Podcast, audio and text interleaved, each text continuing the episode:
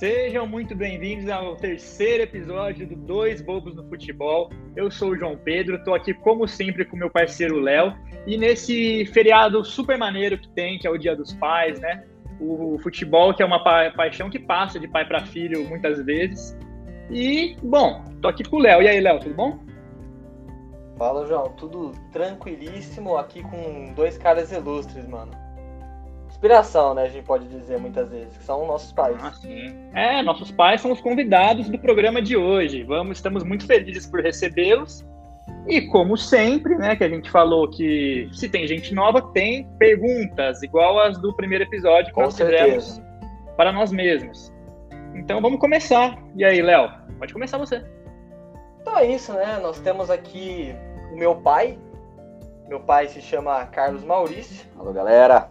Temos também o pai do Barton, né? Que é o Hélio. E aí, tudo bom? Fala, pessoal. Tudo bem? Joia. E como o João disse, nós temos as tradicionais perguntas, né? As famigeradas. Então vamos começar aqui, né? Hélio, vou começar com uma coisa boa, né? Qual que é a tua primeira lembrança no futebol? Como você se envolveu com esse esporte? E o teu time, obviamente. Cara, eu sou fluminense, tá? Assim como o João Pedro. É, aliás, é uma coisa que, que é, é o, vindo de trás para frente, é o João Pedro, sou eu, é o meu pai e o meu avô. Então já são, o João Pedro já é a quarta geração da família, já que é torcedor do Fluminense. E Caraca. assim, a- a- por incrível que pareça, é, eu tô, vou fazer 42 anos agora, então é, os meus primeiros contatos com o futebol foram na década de 80 e por incrível que pareça, a minha primeira lembrança assim de um de, de um futebol, de qualquer coisa relacionada a futebol é da Copa de 82. Eu tinha 4 anos de idade ali. E eu vou te contar o que, o que eu lembro. A única coisa que eu lembro do jogo Brasil e Itália, não me lembro de imagens, não me lembro de nada, mas eu me lembro de um tio dizendo que o Valdir Pérez era um frangueiro. Só isso. Então isso acho que foi. Isso me impressionou um pouco, eu acho que me marcou, né? Pô, veja bem, eu tinha ali com certeza. Quatro anos e não sei se o Valdir Pérez era frangueiro ou não, não quero fazer nenhum de valor a esse respeito, Era. mas eu lembro do, do tio dizendo, pô, esse Valdir Pérez é um frangueiro. E assim, depois de tanto tempo, eu nunca nem ouvi falar que houve falha dele ou o que quer que seja, mas de qualquer maneira, esse, essa é a primeira lembrança que eu tenho, assim, do, do- do- da, da minha existência, assim, com relação ao futebol, né, o futebol que a gente assiste, que é jogado é, pelos Claro, profissionais. Né, Então, assim, é, é isso, cara. É, Fluminense, a primeira, primeira lembrança tá atrelada aí à seleção de 82. Pô, muito da hora, que é uma seleção é, bem marcante, né, pro, pra, pro país. E, Exato. bem, agora vamos, vou pra mais coisa boa. Vou te perguntar qual foi o melhor jogo da tua vida. Olha, é, tem vários, tá? O bom, o, o bom e ruim de ser Fluminense é que essa resposta é, é muito difícil, porque tem várias coisas muito legais do, do Fluminense, mas tem tanta coisa horrorosa também que fica difícil de escolher. Então eu vou escolher um clássico que eu não tava esse dia na arquibancada, mas é, poxa, foi o jogo que mais me marcou enquanto torcedor do Fluminense, que é o Flamengo, o Fluminense 3, Flamengo 2, final do Carioca de 95 quando o Renato Gaúcho faz o gol de barriga, desempata o jogo e o Flamengo era campeão com empate, né? E aos 42 do segundo tempo, faz uma jogada sensacional lá. A bola bate na barriga do Renato. Naquele momento, todos os narradores deram o gol para outro cara, né? Que é o Ailton, que foi quem chutou a bola. E depois que o pessoal foi descobrir que aquela bola tinha batido na, na, na barriga do Renato, a santa barriga do Renato. E a gente foi Santa campeão em cima barriga. do, do Flamengo no centenário deles. Então, assim, é, esse ano, esse jogo, ele na verdade ele veio em cima de um cenário que era, era todo especial, não foi apenas um jogo, né? Com Mas foi a certeza. coroação. Melhor ali. impossível, né? É, foi isso. Renato Gaúcho, 3 a 2 gol de barriga. É, 25 de junho de 95. Olha só. A data é Que marcante. isso. Exatamente. É, bem, agora um pouquinho de coisa ruim, né? Porque a vida não é só flores. Qual foi o pior jogo da tua vida? Pois é, esse eu precisaria de uma lista, cara, sem sacanagem. Mas. É, eu- né? É, não, é. Eu acho que eu vou escolher um que eu não lembro exatamente o dia, mas foi no ano de 1998 contra o ABC de Natal, quando o Fluminense jogava a última rodada da Série B do Campeonato Brasileiro E aí foi um empate com o ABC de Natal e o Fluminense desceu para a terceira divisão, né? Série C de 1999. Então, é. eu acho que eu já sofri em outros jogos mais do que esse, porque era é uma, era uma coisa que estava assim meio que encaminhada até a, o descenso para a Série C, mas sim, sim. É, pô, nada pode ser mais marcante do que ser rebaixado para a Série C, né, cara? Dentre todos nós aqui, acho que só ah, eu. Tá mais um, é, com certeza. um time tão. Graças a Deus só você né? teve essa experiência. Pois é, pois é. Então foi é isso. isso. Passa a bola pro Barton. Bom, estou com a bola e vou fazer as, as perguntas para o Maurício. Beleza. Maurício, manda ver como começou a sua relação com o futebol. Bom, dominei no peito essa bola que você passou para mim, tá? Agora eu vou pro gol. Então, é uma pergunta assim bem bacana, né? Como começou a minha relação, né? Eu venho de uma família toda italiana, né?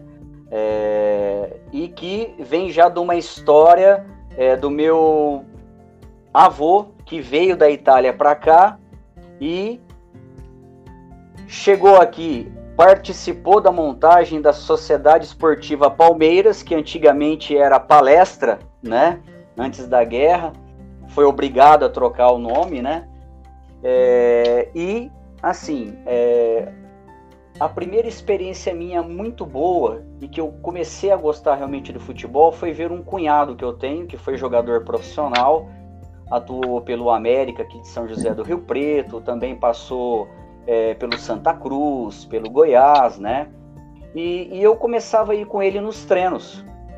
E eu comecei a ver aquilo, comecei a achar muito interessante e, e achar que realmente eu poderia ser um jogador de futebol né? Uhum. E no entanto que quase fui, né? Eu passei numa peneira do Flamengo, olha só, hein? Que coisa, hein?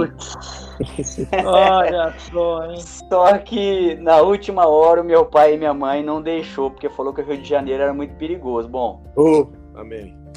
Eu acho que sim, foi melhor. Foi melhor para todos. Imagina hoje, né? Se naquela época ela não deixou. É, então a minha primeira experiência com futebol que eu lembro bem era isso. Eu tinha oito anos, é, porque até então não ligava muito, não. Era menino de rua mesmo, bolinha de gude, é, ralar as costas no carrinho de rolemã, soltar pipa e bike. Então, basicamente foi isso aí. Mas a minha primeira experiência foi muito boa de ver quem hoje eu tenho como meu cunhado é, foi uma referência para muitos da família, inclusive para sobrinhos que viraram é, também jogador de futebol e os filhos. Uhum. É isso aí. Pô, que maneiro, cara. Super diferente a história e gostei muito de saber. Bem bacana. Bem Mas bacana. vamos lá, vamos para mais uma. Hum, hum. Qual o melhor jogo da sua vida? Melhor jogo da minha vida. Demorou um pouquinho, né? Porque o Palmeiras passou uma seca é, por alguns anos, né? É, e depois conseguiu títulos é, expressivos, né, com a era Parmalat, uhum. Palmeiras, mas o que me marcou demais, demais mesmo, um título que hoje a maioria dos, do, dos clubes, né, nacionais, né, e dos países da América do Sul é, buscam muito, até pelo valor que é se pago, né, que é a Libertadores da América. E eu lembro que eu acompanhei a Libertadores da América de cabo a rabo, torcendo contra e quando era o Palmeiras, né, com o meu palestra. Então foi o, o, o jogo do título, né? Que inclusive o São Marcos, que pegava a pênalti, aquele jogo ele não pegou nenhum. A sorte foi que um foi no travessão e o outro ele pulou para um lado e a bola saiu rente à trave do outro. Ali eu explodi, chutei tudo que eu tinha que chutar na casa do sogro. E, cara, foi a melhor. Foi a melhor coisa. O meu melhor jogo da minha vida foi aquele ali. Foi muito bom. Isso aí. Bom, mas como o Léo já disse, nem tudo são rosas. Ai, ai. Ai, ai. Qual seria o pior jogo que você já acompanhou na sua vida? Vamos lá, gente. Olha só, né? Bom, eu passei meio para falar de dois, assim, mas um é bem rápido, foi o título de 2018 que hoje até saiu na internet que pode ser uma ação judicial contra o Corinthians, que parece que descobriu aí que o, o juiz realmente foi comprado no jogo de 2018. Mas esse não foi o pior, Paulista, né, de 2018. Mas esse para mim não foi Caraca. o pior. O pior, gente, o pior foi ter sido campeão da Libertadores em 1999. Aí eu sou de, de, data, não sou tão bom como o Elinho, eu só lembro que foi campeão. Mas foi quando o Palmeiras, né, com toda a história, um clube que é muito sério, é uma sociedade, né? É, ele caiu em, em 2002, né? Foi o primeiro descenso do, do, do Palmeiras, né? Então foi assim para mim o pior jogo da minha vida. Quando eu vi o Marcos depois do, do Vitória da Bahia é, enfiando um couro no Palmeiras, o Marcos P da vida tinha rejeitado uma proposta absurda do Arsenal e o Marcos foi chutar a bola e ele furou, cara. Aquilo, olha, eu tô até arrepiado de falar isso agora. Aquilo, aquilo foi, eu tava assistindo aquele jogo. E eu chorei como um moleque. E é hoje que eu falo, né, Linho? Eu, eu prefiro eu sofrer do que o filho sofrer, né? Mas hoje ele sofre junto comigo, né? Só que é muito mais história boa do que história ruim. Então, Graças a Deus. salve, salve! Salve, salve! É isso aí. É a minha meu pior jogo da vida, Barton. É isso. É isso aí, galera. Bem, já que estamos aqui com duas figuras tão sábias que já viram tanta coisa a mais que nós no futebol, né? Vamos falar de um assunto que amolece, ou pelo menos amolecia, o coração de muitos brasileiros, que é a nossa seleção, né? A Canarinho. E eu queria perguntar primeiramente pro, pro Bart, né? Mas acaba sendo um debate, que é sobre o time atual. O que você acha do time atual?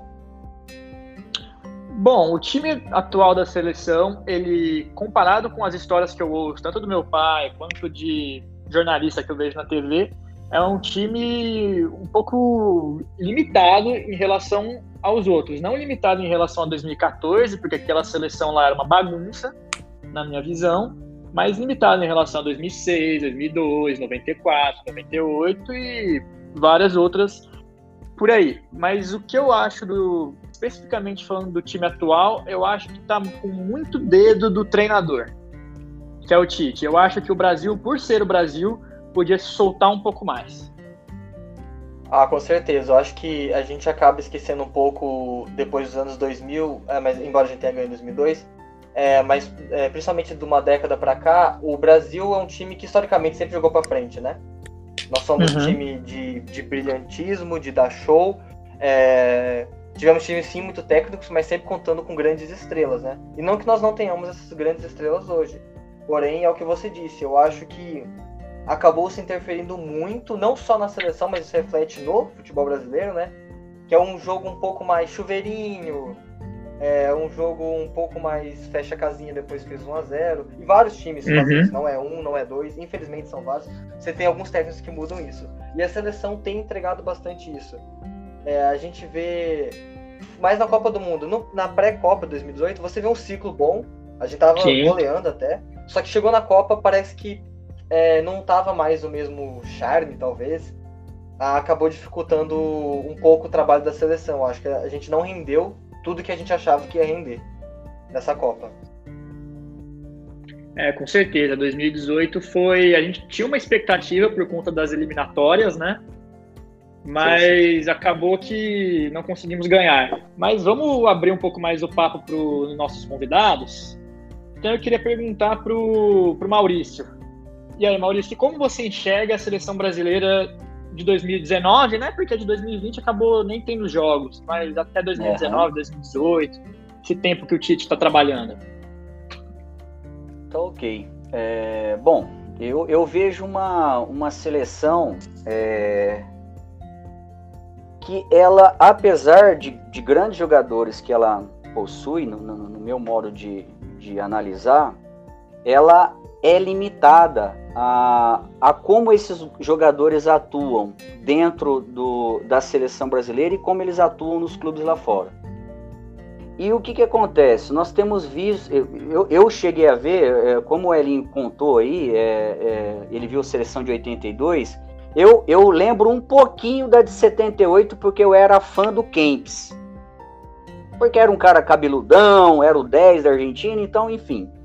É, eu acabei conhecendo a seleção foi de 82, onde eu peguei o gosto pelo futebol. porque na verdade foi o melhor futebol, é o futebol arte.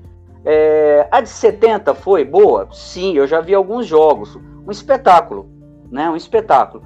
Mas a de 82 ela encantava, ela parecia que jogava como música, né, Linho? É, então, assim, é, a, a, hoje eu vejo isso, aquela coisa limitada. O Neymar não flutua muito, ele fica do meio para a esquerda, todo mundo sabe que ele vai fazer aquilo. Aí o lateral esquerdo, que é o Marcelo, não passa como ele passa no Real Madrid, onde o Cristiano Ronaldo jogava e ele entrava para o meio, ele vai muito menos. O Coutinho, que podia ser o nosso 10, não deslancha. Não sei se por causa do, do Neymar. É, enfim. E, e aquela questão né, do Tite ser o, o treinador que é historicamente, que tem títulos. É, ninguém pode dizer que ele não tem títulos. Só que como hoje está o futebol, está chato de se ver e alguns times considerados grandes e são grandes jogam por uma bola uma bola que é o quê? O que antigamente os times do interior jogavam por uma bola, né? E o Tite foi um treinador, na minha concepção, ele foi um treinador que jogava por uma bola. Aí você vai falar, poxa, mas tem Libertadores e tem Mundial. Sim, o Diego Souza errou um gol aos 45, 44, na cara do Cássio, né? E tomaram um gol aos 46, 45, 46, foi mais ou menos aí.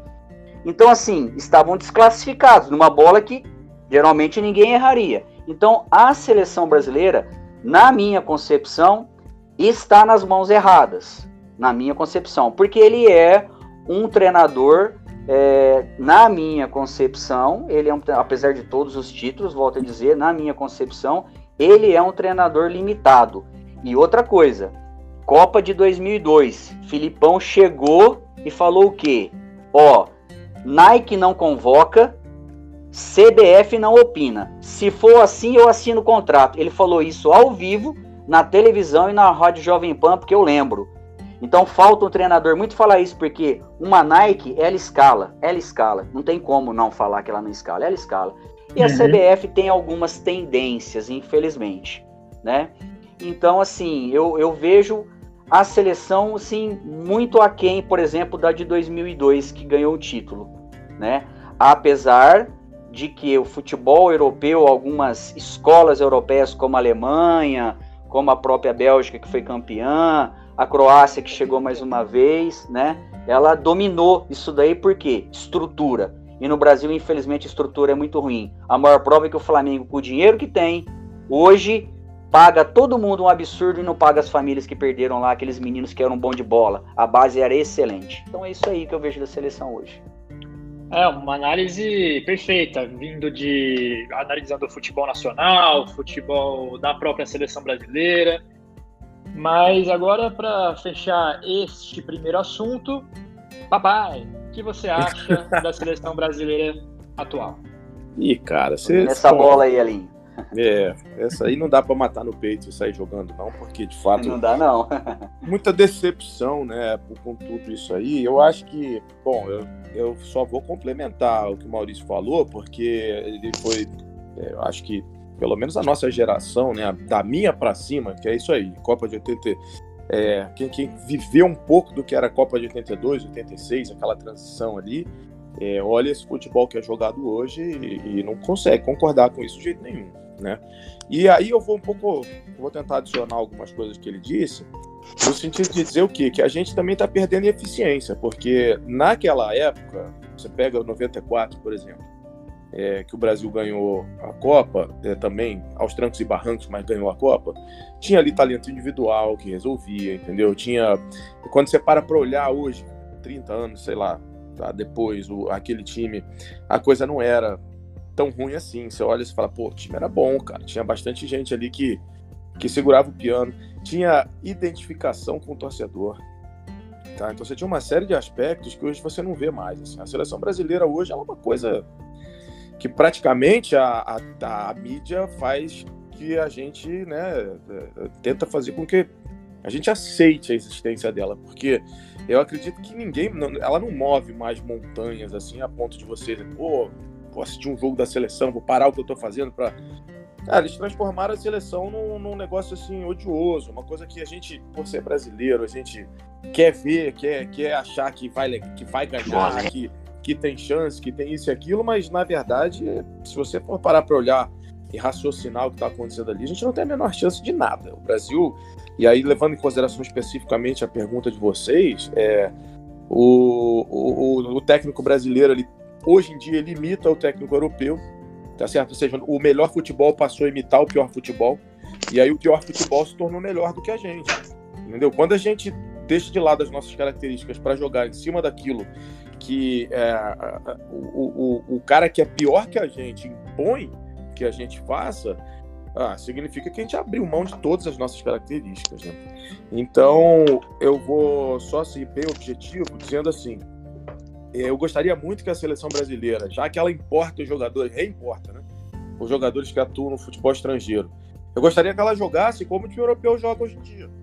Né? Uhum. É, pô, jogo aberto, jogo de toque de bola, é, aproximação, último terço do campo, todas essas expressões que a gente está acostumado a ouvir aí na, na televisão, no rádio, né, na internet hoje em dia, que a gente não faz. Fica ali realmente jogando tudo nas costas de um cara. Esse cara nem sempre consegue resolver, principalmente por conta do conjunto do, do, do, do outro time, né? E, e é isso. Acho, acho que a gente teria chance se a gente voltasse a, a acreditar nas nossas qualidades, naquilo que leva o nosso jogador para fora. E eu acho que, assim, também para assim, pontuar, só para não deixar de falar nisso, é, o Brasil, até o final da década de 80, praticamente não exportava jogador. É, tinha lá os melhores daquela geração, o Zico, o Falcão, o Cerezo, o, o Júnior, esses caras foram para a Europa, jogaram um ano lá e voltaram. Dois anos, não sei. Alguns um pouco mais, alguns um pouco menos. Careca no, no, no Napoli junto com o Alemão, né? É, mas não era essa a regra. A gente tinha muita gente jogando muita bola aqui no final dos anos 80, começo dos anos 90. Tanto que a seleção de 94 tem um bom número de jogadores que atuavam no país. Agora, dali para frente acabou isso.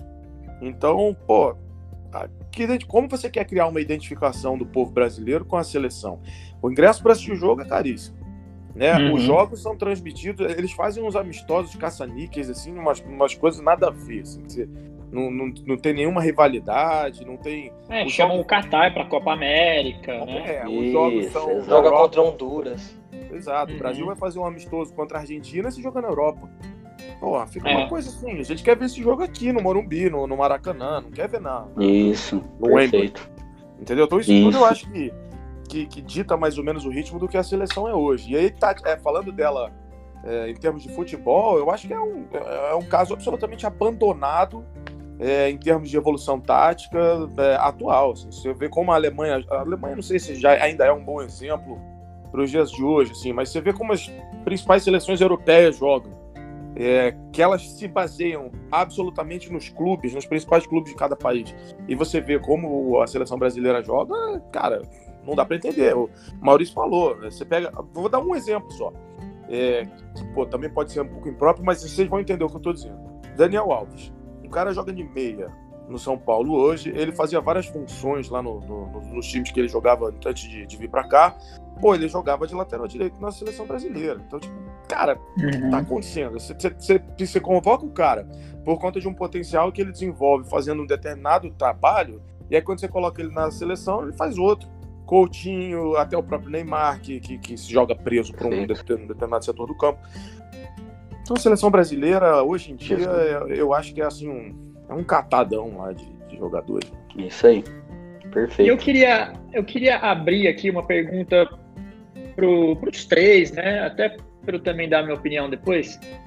Mas seguinte, você falou muito, vocês falaram muito da identificação do torcedor. Eu queria pegar aqui é, numa escala de 0 a 10 Quanto vocês acham que o 7 a 1 influenciou nesse, nesse caso da identificação, tanto para o torcedor mais velho como vocês, tanto para o mais jovem como eu, que, por exemplo, 2014 era a primeira Copa que eu estava acompanhando todos os jogos lá e foi um marco, foi terrível, né? Todo mundo lembra. Mas, assim, para vocês dois que viram várias outras eliminações e viram títulos também, o quanto o 7 a 1 quebra essa identificação da seleção como público? Vai, Ellen. Olha, eu, eu acho que isso que eu acabei de dizer, em termos de identificação e tudo mais, vem de mais para trás. Então, eu estou falando aí do final do, dos anos 90, começo dos anos 2000, esse, é, é, essa corrente, ela foi. Eu sinto que ela foi definitivamente quebrada no final da década de 90. Então, a, a Copa de 2014, na verdade, ela foi mais um capítulo disso. E um uhum. capítulo muito duro, porque a gente jogou em casa, tomou de 7 da Alemanha, mas assim, foi um negócio inacreditável aquele jogo. Na sequência, o Apalo foi tão grande que já tomou mais três da Holanda, né? Uhum. Então, é, eu acho que ali é, foi um capítulo importante, uma coisa muito negativa, naturalmente, mas eu não vejo isso como um, nossa, que tragédia. Não, eu acho que a tragédia ela já é, é ela já estava anunciada antes. Consequência de é. problemas de antes. Isso. Né? E eu acho também que o 7 a 1 foi um jogo, tá? Foi uma, uma situação. Um jogo que, ruim, um jogo péssimo. É, um, um, dia horroroso e tudo bem, Isso. vai, vamos, vamos seguir a vida. Mas é, você, o, o, que eu acho que é importante falar é o seguinte: o que, que o 7x1 poderia ter despertado? Caramba! A gente não pode fazer uma Copa do Mundo no Brasil, levar de 7 e no ano seguinte nada mudou. Entendeu? A Alemanha, que ganhou da gente 7x1 é, nesse ano, Cara, a coisa foi mais ou menos assim. Se você acompanha a evolução histórica da, da, da cena, em 2002 eles perderam a final pra gente. O goleiro deles carregou, a, que era o Oliver Kahn, né? Carregou uhum. a seleção nas costas do campeonato todo. Chegou na Sozinho. final, tinha um time mais organizado, ganhou. Tá? Não teve. Se você assiste essa final, é, você vê que não teve. A Alemanha jogou bola ali, mas o Brasil dominou o jogo. Foi uma coisa muito mais. Só tocava. É, entendeu? E aí acabou ganhando 2 a 0 resultado clássico, não teve nada demais. No ano de 2006, se não estou enganado, a Copa foi lá, não foi? Foi na Alemanha. Foi na Alemanha. Foi na Alemanha, exatamente. E aí eles fizeram, eles foram muito bem, mas eles não chegaram. E ali foi a troca de geração.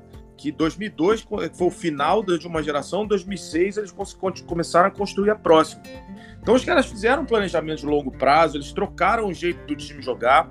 E quando eles chegaram para jogar com a gente aqui em 2014, e eles foram, aliás, exemplo de como se conduz uma Copa do Mundo, Nossa, CT exato. e tudo mais. É, uhum. Quando eles chegaram para jogar em 2014, é, vamos falar, 23 jogadores no time, no, na, na, seleção alemã, você pode botar que pelo menos metade disso, eu não sei, tá? Tô, tô, chutando, mas se você for conferir, eu acho que eu vou chegar perto. Pelo menos metade desse time jogava no Bayern de Munique. Então esses caras se conheciam, os caras já jogavam juntos há não sei quanto tempo, entendeu? O estilo de jogo da seleção é, alemã tinha muito a ver com o que era praticado pelo, pelo Bayern da época. E, pô, isso tudo dá muita cancha para o time vir e massacrar, como eles fizeram aqui na, na, Copa do Mundo. Então eu acho, no final das contas, que o Brasil tinha que ter olhado isso, como a Alemanha olhou lá em 2002, que a geração deles, no caso, era fraca, eles perderam a final da Copa do, do Mundo para o Brasil, lá no, no, Japão. Perderam de novo em casa e falaram: não, peraí. Vamos reconstruir isso tudo, vamos mudar todo o formato de, de divisão de base, é, como o time joga, convocação e tudo mais. E aí chegou no, chegaram no auge. Ganhar uma Copa do Mundo no Brasil, dando de sete no Brasil, nasce, nunca isso aconteceu e acho que nunca vai acontecer de novo, entendeu? Se for um... Com certeza. Né? Então eu acho que o que, o que pega é o day after do 7x1, assim, do tipo, pô, os caras tinham que ter olhado esse 7x1 com um pouco mais de carinho e de fato ter tomado conta pra gente poder reconstruir a nossa seleção. O que a gente viu na Copa 2018 foi mais do mesmo. Um time que, ok, empolgava um pouco, nas eliminatórias foi bem, mas, cara, as eliminatórias não, né, não quer dizer muita coisa para efeitos de Copa do Mundo. Então, eu acho isso. 7 a 1 ele não me ele me impressionou no dia, mas não me impressionou enquanto, nossa, que desastre. Eu acho que ele... o desastre do 7 a 1 é muito mais o pós do que o propriamente o, o placar em si. Né? Uhum. E você, Maurício, como que você vê essa questão? Porque o, o 7 a 1 ele é realmente o que, eu, o que eu trouxe aqui, que é um marco que detona a relação de todos os fãs, tanto jovens quanto mais velhos, com a seleção?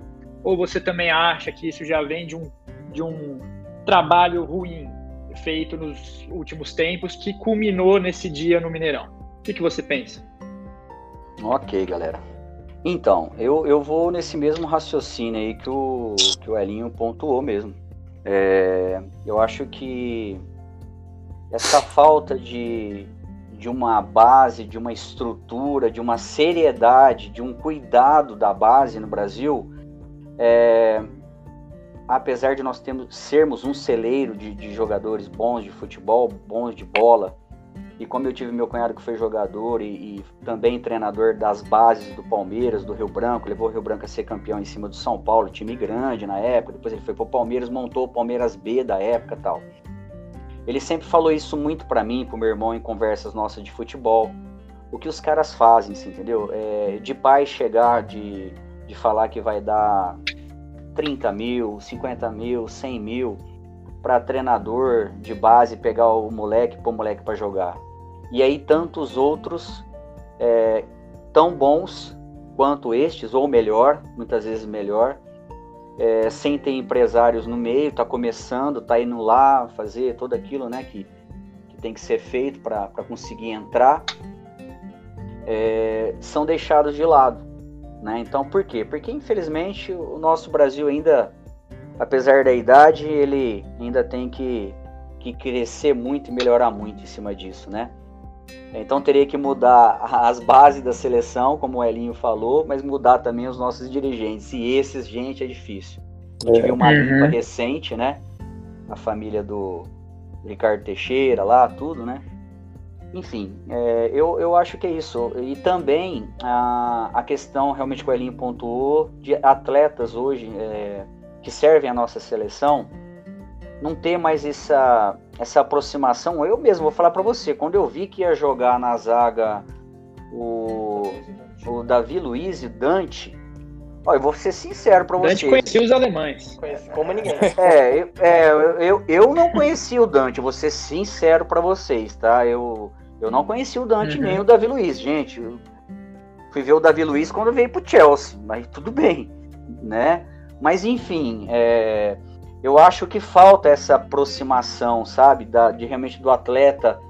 É, eu acho que tem muito bons jogadores no Brasil que, que daria para a gente formar uma seleção é, boa, com uma base muito boa. E hoje é assim, né? Aparece do nada lá o Hulk chutando bola, não sei quantos por hora lá no Porto. Vamos trazer o Hulk para a seleção. E, então, assim, eu, eu acho que nós poderíamos dar uma maior capacidade é, e uma chance, né, principalmente, é, para atletas aqui do Brasil. Só voltando um pouquinho atrás, vocês lembram que a seleção campeã de 2002 quase foi eliminada da, da Copa do Mundo? Vocês lembram disso? O, Lembra disso, Elinho? É Venezuela. Exatamente. É Filipão chegando é, ali, gols poluição. Isso. É. E, então, o que, o que, que ele fez? Ele pegou os jogadores que estavam no Brasil. Era Edilson, é, Luizão, você entendeu? Uhum. É, o Vampeta, que na época estava no Brasil também já. Então, assim, ele trouxe gente que estava. Ele podia, vamos dizer, apalpar.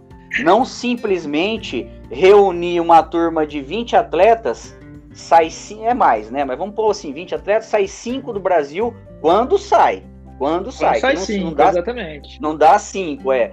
E aí os outros, um sai de Madrid, o outro sai é, de Roma, o outro sai de. Ah, e aí vai, cada um de um lugar e se reúnem e vão jogar onde? Lá em Wembley, né? Por que não jogar no, no Morumbi, jogar no Maracanã, no Parque Antártica? Os próprios estádios que construíram para a Copa, né? Sim. Arena Pantanal. É, gente, a, é isso aí que o Léo tá falando, é muito legal. Arena Pantanal, eu, eu, eu estou sempre lá, duas vezes por ano eu estou em Cuiabá. Está uhum. jogado as traças. Aí você imagine, da Amazônia, e aí vai, né? Por aí afora. Então, então, assim, infelizmente, como na nossa política, mas aí falando de futebol, que é o melhor pra gente, é, tá faltando uma, uma infraestrutura séria, né? Levado realmente a, a, coisa que realmente funcione, que é o que o Elinho falou. É, olha o que, que a Alemanha fez. A, a Alemanha mudou tudo. Ela mudou tudo. Começou a base trabalhando, o novo treinador pensando totalmente diferente no futebol de mais toque de bola com o Miller, com o Cross, né? É, com um goleiro que sai jogando, que, que se precisa de bater falta, ele bate falta. É, você entendeu? Que não precisa do zagueirão, do, do, quarto zagueiro do lado dele. Ele fala: não, vai que eu saio jogando com essa bola e sai com qualidade. Os nossos uhum. goleiros, como eu falei um pouco anteriormente, o Marcos fez aquilo. E tantos outros aí são péssimos de pé. E o meu, volto a dizer, meu cunhado que é treinador de futebol, ele pega e fala, a base começa com um bom goleiro. Entendeu? A base começa com um bom goleiro. Então o goleiro tem que ter isso, porque ele também joga com os pés. Quem falou que ele joga só com as mãos, né? Então é, eu acho mais que... isso, né? É, exatamente. Então o que, que eu vejo hoje com a seleção? Que é, é o mais do mesmo. Entendeu? Não, uhum. Sabe? Não, não, não mudou. Porque o, um exemplo só, o Marcelo continuou, o Daniel Alves continuou, você entendeu? Não era hora de. Essa hora de trocar, já que tomamos uma chacoalhada do caramba. Ah, mas não tem melhor que o, que o Daniel Alves. Uai, o Rafinha tá aí, jogando no Flamengo, né? Uhum. O Vitor Luiz, o, é, como é que ele chama? O Felipe, Felipe Luiz, Luiz tá jogando na, jogando Uhum. na esquerda, um puta de um bolão. Você entendeu? Então teria como. Eu só não sei se grandes patrocinadores não, volta a dizer, né, Lin? Os grandes patrocinadores não vão em cima de uma CBF do treinador e fala, não, você tem que trazer fulano. Porque assim, ele começou pontuando jogadores diferentes, eu até me assustei com isso. O, principalmente jogadores da China, que eu acho, na minha opinião, gente, vai desaprender. Olha, Não dá o Ricardo jogar. Goulart veio. Não, o Ricardo Goulart veio pro Palmeiras, eu falei pro Léo, pelo amor de Deus, não, não tem condição. Ele desaprendeu a já jogar saiu. futebol. E já saiu, não aguentou ficar um mês no Campeonato Paulista, primeira fase. Então, assim, é. Então, assim, é, é- é terrível. Não, É, eu acho que. Então tem, tem que ter essa. Pode falar, Elin. Não, é que a gente vai ouvindo Tranquilo. dá vontade de, de- de se manifestar Tá. aqui, mas eu ia dizer justamente Sim. isso. É, se você vai ao passado, você vê que a briga por uma posição. Não, vai- quando que ia vir um cara da China brigar por uma posição pela seleção Mas brasileira? nunca. Você tinha Nunca. 300 caras aqui. Um. Exato. Você tinha 300 caras aqui.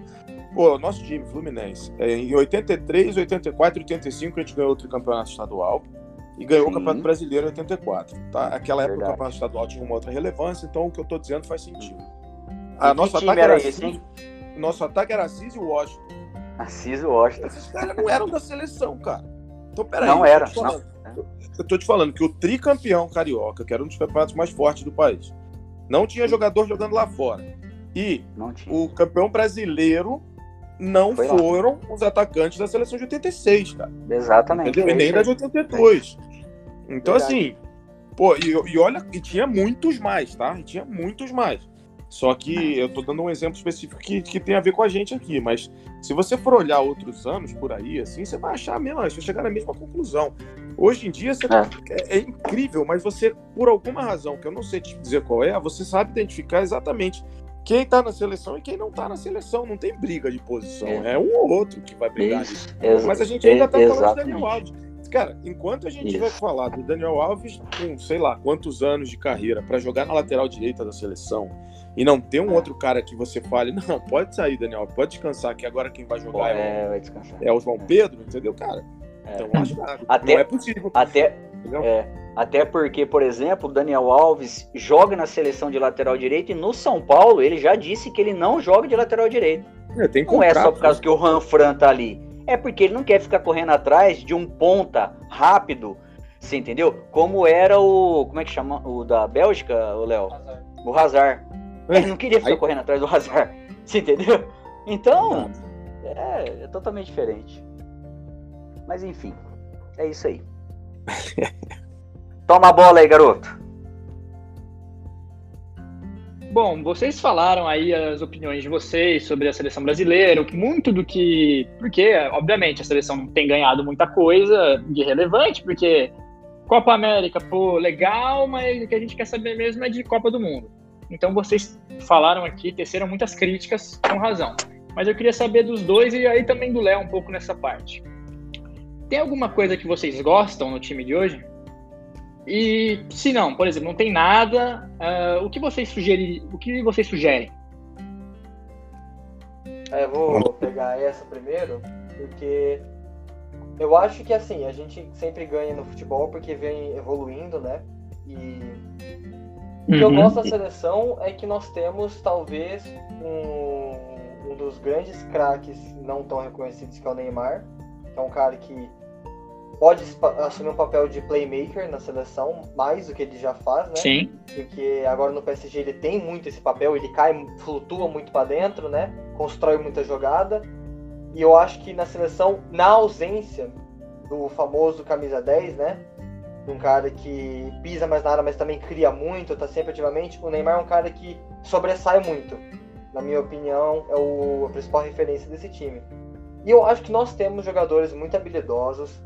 Então, eu acho que o problema não é os jogadores, não são os jogadores. Uhum. Claro, alguns problemas nas laterais. Embora o, o, o, Daniel Alves tenha sido o melhor jogador da Copa América, na minha opinião, ele foi o melhor jogador da Copa América, foi o Daniel Alves jogando lateral direito. Mas concordo, concordo. ciclo que ele não vai estar na próxima Copa do Mundo, muito provavelmente. Então, há de se é. pensar em renovação. Na lateral esquerda, embora tenha bom o Renan Lodge surgindo ali, o Alex Telles que também é, dá, ainda consegue jogar. Então eu acho que a seleção é muito boa. O problema, eu creio que é o, a, a, a forma de jogo, a tática, a, o, uhum. o técnico em si. É, eu acho que o Tite, como eu já disse um pouco anteriormente, o, podia soltar um pouco mais o time, tanto que o slogan da seleção brasileira é joga bola. Então o Brasil por tradição, por ser a, a única pentacampeã do mundo, tem que jogar futebol e tem que jogar para jogar para frente. Mas e vocês dois? O que, vocês acham, os dois adultos? Pode falar, começar, Maurício. Então vamos lá, gente. É, bom, é, lembrando só um pouquinho da, da frustrante Copa que disseram que o Brasil viria novo, né? Que o Gabriel Jesus Uhum. Um dos principais artilheiros hoje já da história do City, né?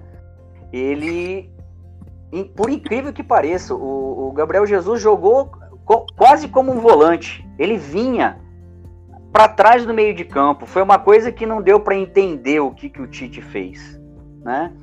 Uhum. Então, assim, é, o que, que eu acho que a seleção precisa? Mudar, sim, é, que seja isso rápido, que ele, que ele se antene a mudar, já que provavelmente ele será o treinador da próxima Copa. A CBF não deve não, mudar isso. Não, não, não, isso não vejo uma possibilidade. Eu acho então, que, que até por falta de outras opções também. Pode ser, mas nós não podemos também é, ficarmos travados também só em treinadores brasileiros. Por que que? Ah, não, com certeza. Com por que que os nossos jogadores vão para fora Treinadores de fora vêm para dentro e os nossos treinadores não vão para fora. Na minha concepção, é porque os nossos treinadores não são bons, porque a Argentina exporta um monte, a Colômbia também, né, Linho? E, e, e é isso, né, entendeu? Então, uhum. assim, eu acho que a gente precisa ter uma preparação melhor, não basta ser só jogador de futebol. Eu acho que o jogador de futebol tem que fazer tipo o Silvinho, que era do Corinthians, foi para fora, ficou lá fora, estudou, ficou um tempo lá. O Leonardo tá lá até hoje, você entendeu? Para entender essa dinâmica, para que se houver uma possibilidade de um dia trazer esse pessoal para o Brasil, esse pessoal vir para cá, eles terem também uma forma assim de um treinamento melhor, de uma seriedade melhor no meio dos nossos dirigentes. Então assim, tem que mudar assim algumas posições de jogadores que já passaram por vários momentos, inclu inclusive é frustrante é, derrota do 7, mas como o Elinho também falou, foi apenas talvez a gota no copo d'água, né? Isso já vinha ruim porque o Brasil já vem de momentos é, que jogadores acabaram, né? É, jogo na seleção só quem vem de fora, entendeu? Então perde-se muito na minha, no meu pensamento, o que eu ouvi muito de 82 e até de 86 que também foi frustrante, que é o futebol arte né? 70 já trouxe o futebol arte, 74 foi quebrado um pouco pela situação que veio a laranja mecânica, né, a Holanda. 78 a Argentina ganhou roubado nitidamente, a seleção estava até bem, né, mas também perdeu por falta de capacidade. Mas aí a gente vê uma seleção como a de 82 que os caras desfilavam em campo. Um volante como o Falcão jogando cabeça em pé, né? Um Batista que não era um volante também, jogando ali na posição, né? Como é um Gerson hoje no, no, no Flamengo aí. É, um Júnior que poderia ser tranquilamente um meia esquerda, né, Linho? Com aquela qualidade e tudo, né? Enfim, aí não vão falando outras coisas, né? E é o que eu acho que falta hoje na seleção. O Tite, ele amarra, o esquema tático ele ainda não definiu. Na minha, na minha concepção, ele não definiu um esquema tático para a seleção. Ele não conseguiu ainda. né? Eu, na minha opinião, ele está perdido. Então, eu acho que falta isso, uma seriedade maior. E se tivermos que abrir para treinadores de fora, por que não? Quem sabe os daqui vão conhecer uma nova forma, né? Porque o que nós uhum. estamos vendo até agora é as lições que a Europa, que antigamente a gente falava que era o quê? A Inglaterra só pega a bola e joga para dentro da área. Lembra disso, Elin? Tinha muito disso, a Alemanha também. E tinha bons jogadores, detalhe, viu? Eu posso falar o nome de Griezmann e aí vou embora fora. E realmente fazia só essa jogada. Agora não. Agora eles aprenderam o toque de bola, né? É só ver o time da, do, do Guardiola, do Pep Guardiola, ou Barcelona, que até hoje não mudou, né, Lin? Então é isso aí. Bom, é, e só antes de tocar a bola para meu pai, só queria salientar uma coisa aqui, que você falou, poxa, é. por que não nós abrirmos para técnicos estrangeiros? Sim. Concordo com uhum. você plenamente. E quem sabe, assim, se o melhor não quisesse treinar a seleção brasileira? O que de fato aconteceu. Porque depois da demissão do Mano Menezes, Pep Ouve, Guardiola estava disponível, estava interessado, Sim. e André Sim. Sanches, um dos diretores da seleção lá, é, na época, o que é o atual Sim. presidente do Corinthians, disse a seguinte frase, abre aspas, a atação de Pep Guardiola seria ridícula. Exato. Ele, fecha aspas, ele depois disse algo como ele deveria ser testado ainda no futebol brasileiro. Então, só para salientar isso um pouquinho, eu já vou tocar a bola para o meu pai e uhum. perguntar para ele: você gosta de alguma coisa dessa seleção? Se você não gosta de nada, o que você sugere? Não, eu não gosto de nada, cara. Definitivamente eu, eu não gosto da, do, do formato que a coisa a, a assumiu, tá? Eu acho que não, não faz nenhum sentido. Às vezes, assim, você se pega falando, ah, não, mas tá, vai botar quem? Né? Aliás, a minha sugestão vem daí. E aí vocês vão falar, você tá maluco, não, não, negócio não se faz, mas eu acho que é a mesma loucura de não trazer o Guardiola para uma seleção brasileira. É um choque, é uma questão cultural, é uma questão cultural. que é, eu acho que às vezes ela, é, ela impõe uma certa, um certo desapego de alguns torcedores, aliás, 99% dos torcedores, inclusive é. eu mesmo. E o que eu vou dizer agora, que eu vou me arrepender daqui a um segundo, mas eu vou falar mesmo assim. A minha sugestão está baseada numa análise que eu fiz uma vez, quando eu vi a Espanha ser campeã em, em 2010, quando eu vi a Alemanha uhum. campeã em 2014, tá? É, então, eu vou chegar nisso aí. Eu só queria falar uma coisa antes que eu acho que é importante para pegar o gancho que o, que o Maurício trouxe. É, eu não sei se vocês sabem disso, não sei se vocês por acaso já viram isso, mas nos anos 90, vamos falar da Copa de 90, a Itália, principalmente o futebol italiano, que era muito forte naquela época, é, praticamente inventou ali, a figura do líbero. Quem jogava nessa posição hum, na Itália era o Baresi, inclusive um dos Baresi. maiores jogadores que eu já vi. Grande é, jogador Ali o Lazzaroni, que era o técnico da seleção brasileira, quis adaptar esse sistema de jogo do europeu para o Brasil. Botou o Mauro Galvão para jogar de líder. E foi criticado, o... hein?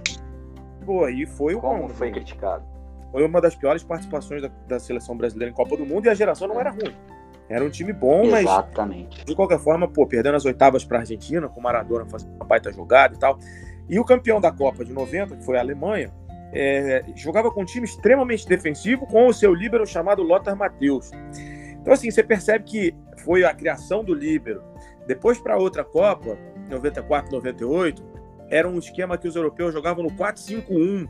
Os caras que desenvolveram essa maluquice de 4-5-1 para jogar, ganhar meio campo, joga defensivo, e aí você bota jogadores altos para ganhar na bola parada.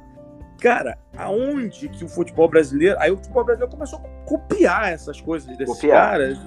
Só que a gente não tem a estatura que os caras têm, a gente não tem qualidade tática que esses caras têm. Então eles inventaram um negócio para matar o nosso futebol e aí a gente foi lá e fez o quê? Copiou o ruim dos caras. Copiou o que ficou bom, que funcionou para eles, mas que não funciona pra gente, por conta de uma característica totalmente diferente que a gente tem. Daí, voltando para o meu ponto, da, da questão da Espanha de 2010 da Alemanha de 2014, é, a maluquice que eu disse que eu ia dizer está no sentido de fazer, falar o seguinte: eu acho que o formato atual, além de toda essa mudança de estrutura de base e tudo mais que a gente está falando, eu acho que o. Por que não pegar o melhor time do Brasil na época, tá? Da Copa do Mundo, e falar, ok, esse time é a base da seleção brasileira. Esse Flamengo que jogou 2019 agora aí, você pega esse time como base, Você bota um Neymar ali, você bota mais um outro, outro Rapaz, três, acabou. Acabou. não vão ganhar Acabou. da gente. Você entendeu? Ah, mas é Exatamente, porque é o Flamengo hoje, por isso que eu falei que eu ia me arrepender. Mas vamos imaginar que, que seja o Palmeiras ou que seja o Corinthians. Pega aquele Sim, Corinthians de sim. 2012, do próprio Tite, que ganhou Sim, uma. Libertadores invicta. Acho que eles tomaram dois gols na Libertadores inteira. Não é o Coloca não três, é o quatro peças. Não é o jeito que eu gosto de ver um time jogar. A gente falou sobre isso já, era um time retrancado e tudo mais, mas era altamente eficiente. Então o que, que você faz? Você pega aquela base daquele Corinthians de 2012, quem que tem de melhor aí? Bota os três, os caras que são assim incontestáveis. Quem é o zagueiro incontestável que tem? Ah, é o Marquinhos. Então tá, Marquinhos, você vem. Quem é o outro incontestável? Ah, é o Neymar. Traz o Neymar. Mas você não vai trazer aquele cara que é porque ele joga no É. Chelsea, porque ele joga no Arsenal, porque ele joga no... Não vem, cara. Entendeu? E aí É. você põe uma base sólida pra jogar, você dá uma espinha dorsal pro time. E aí voltando, 2010, era 100% a base do Barcelona, com algumas adições sensacionais, como o goleiro, por exemplo. Real Madrid. Real Madrid na época. É, você tem 2014, que é a base do Bayern, com algumas adições como o que, se não Bayern. estou enganado, na época eu jogava no Bayern Borussia. treinado pelo Guardiola.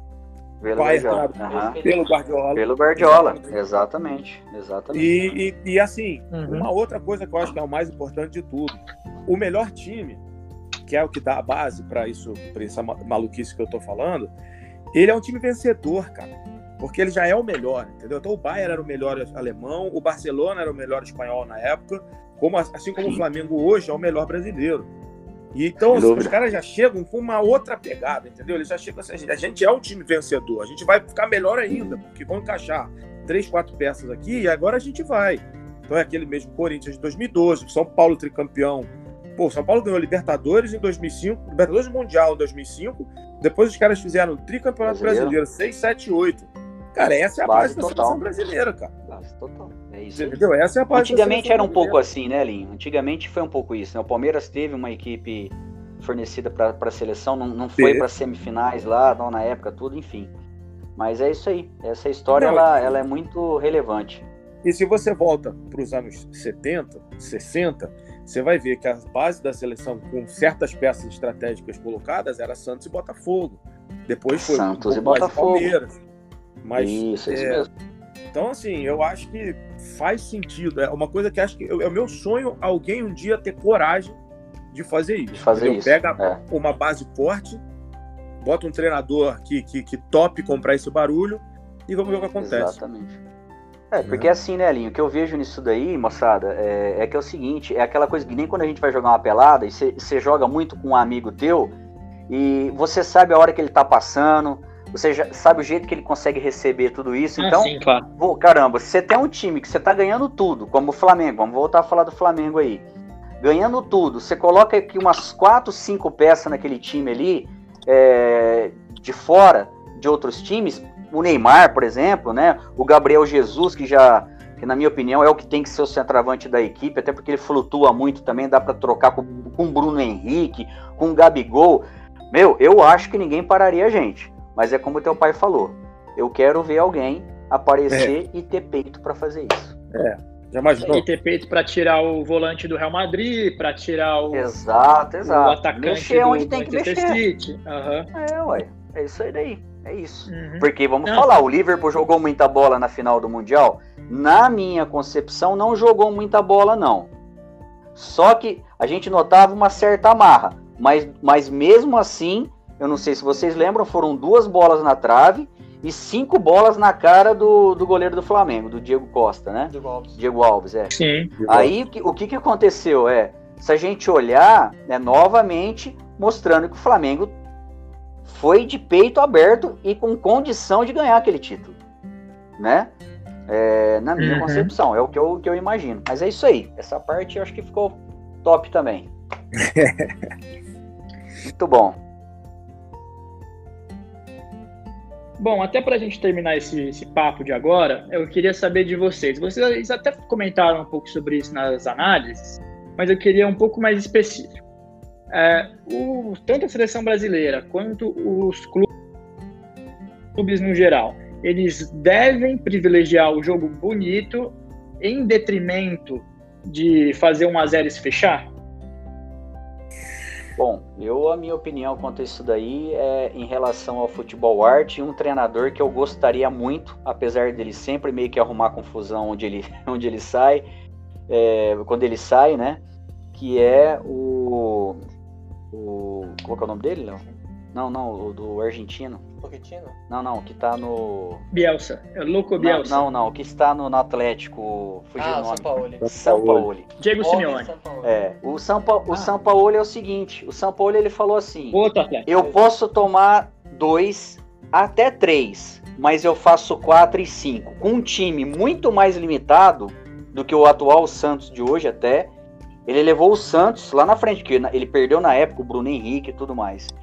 Então eu acho que o futebol arte, que é a essência que só nós temos.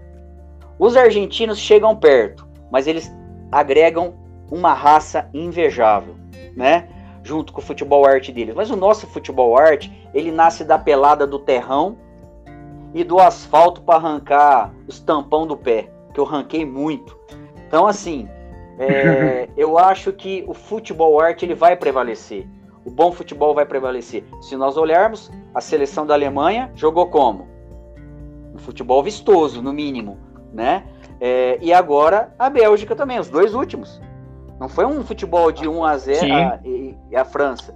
E, e também, né? E, e de não fazer 1 a 0 e fechar. Por quê? Porque isso é. É. coisa de time pequeno.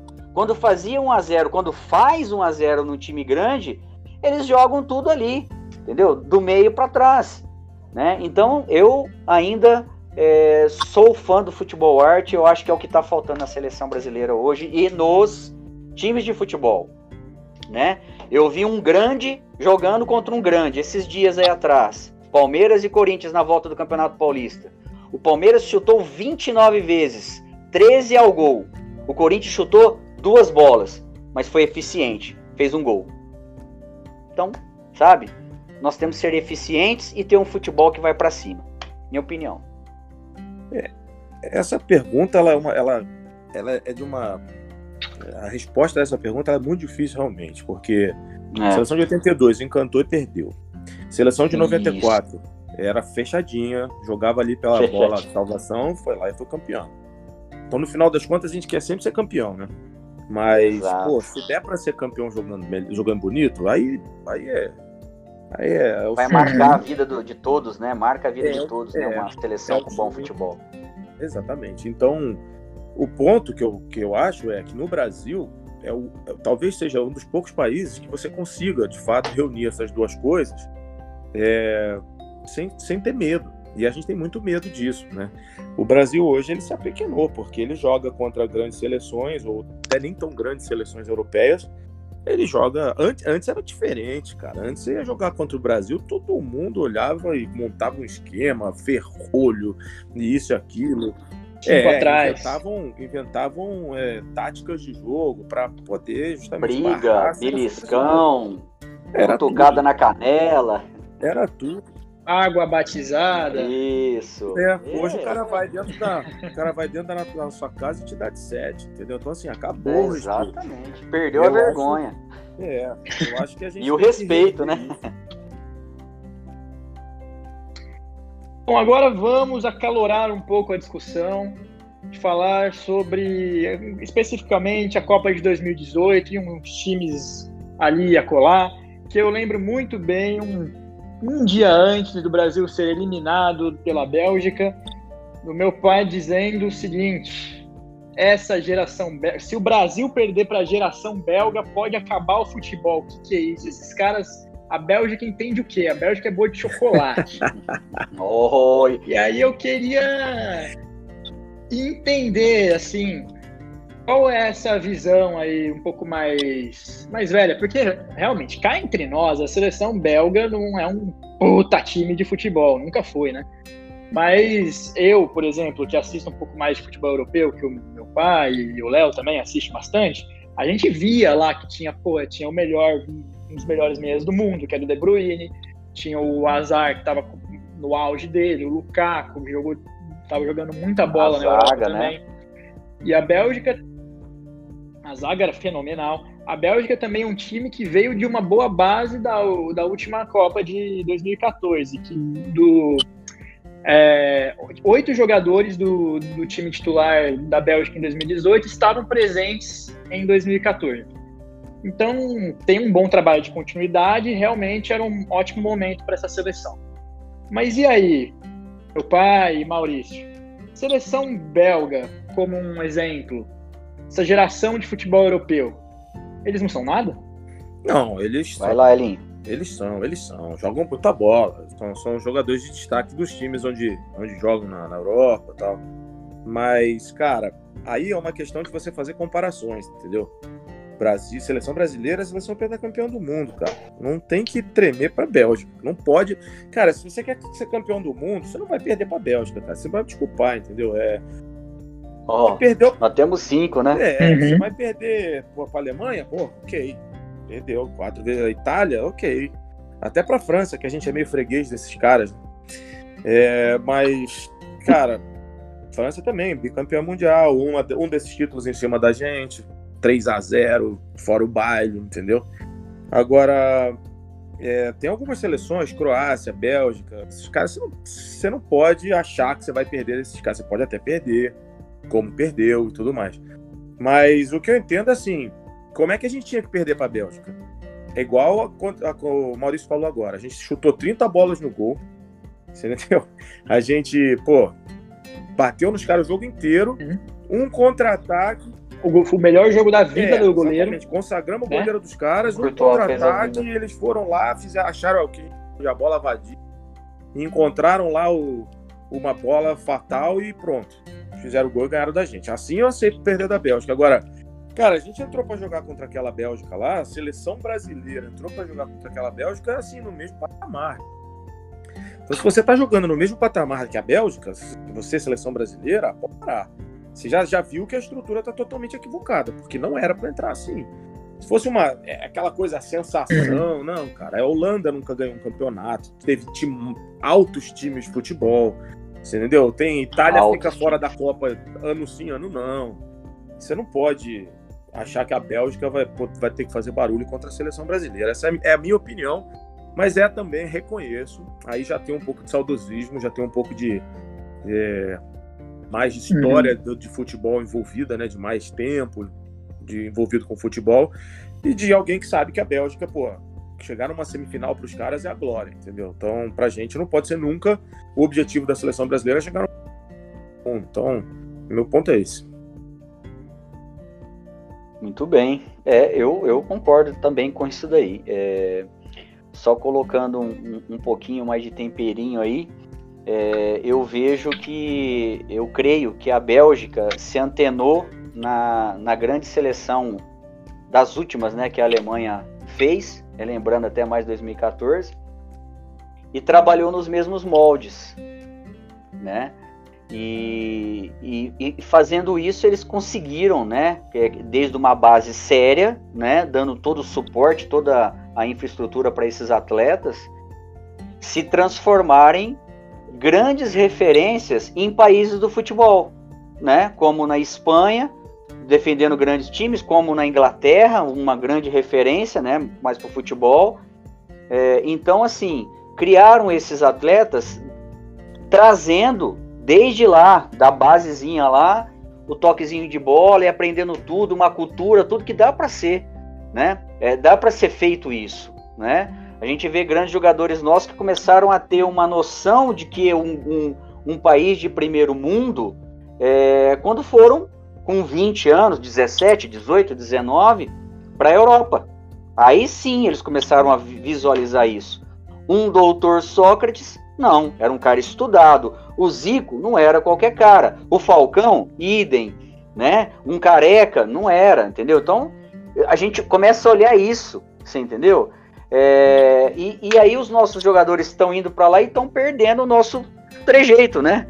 Vamos dizer assim, né? Exato. É, então eu, eu tenho essa, esse pensamento do que realmente é, pode ser é, essa condição de infraestrutura desde o começo. Por isso que eles chegaram a ser grandes como são, né? De ter atletas como conseguiram chegar. Agora, apatia, né?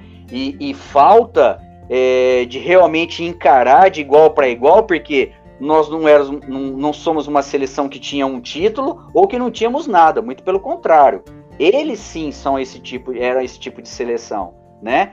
Boa qualidade, tudo bem, nós também temos. Então, assim, um confronto real. E não foi o que a gente viu, né? É, foi uma apatia de, de, de, grandes jogadores ali, é, simplesmente acabando com o nosso, com o nosso futebol, como se nós fôssemos um time qualquer, como se nós fôssemos uma Croácia, foi o que eles foram campeão em cima, né? Ah, então, é, França, perdão. É como eles foram, né? Dessa forma. É, é, é o que eu penso em relação uhum. a isso, tá bom? Eu só quero ressaltar que a gente tá falando muito da Bélgica, né? Inclusive, no atual ranking da FIFA de seleções, ela é a primeira. É, inclusive na frente de França, Brasil. Ah, é a primeira do ranking, é a primeira verdade. Do ranking com mais pontos. Uhum. Que é uma polêmica, gerou muita polêmica. Afinal, acho que nem a Eurocopa, se eu não me engano, eles têm. Não. Como se fosse a nossa Copa América, né? Acredito que então, não. É, é um pouco curioso eles estarem na frente de uma seleção ganhou cinco, uma ganhou duas, três, quatro, quatro é.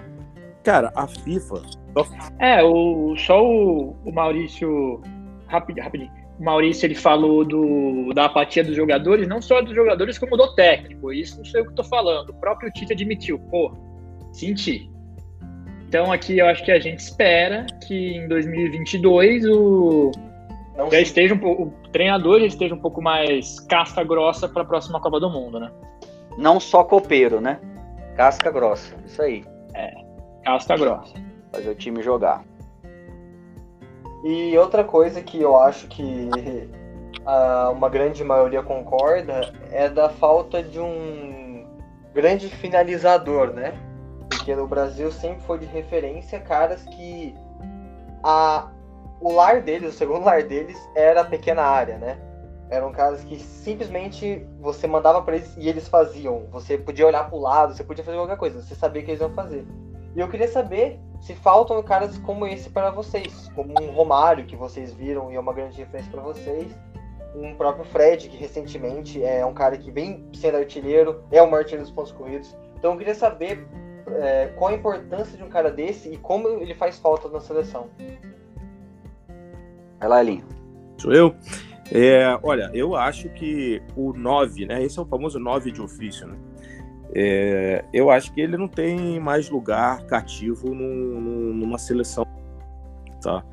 Até mesmo num, num, time, o time vai depender, eu acho que o time vai depender do que o treinador tem na mão, né, cara? Você, às vezes a opção que o cara tem é jogar em função de um, de um atacante e tudo mais, mas eu acho que no, no geral, quando você fala de seleção, seleção você pode trazer quem você quiser, né, é, daqueles jogadores do teu país.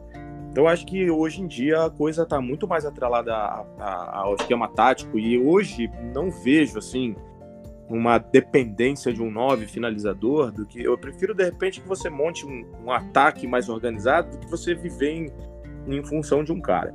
Mas ao mesmo tempo, eu acho que é importantíssimo você ter esse cara na, na, na sua seleção ou no seu time como opção.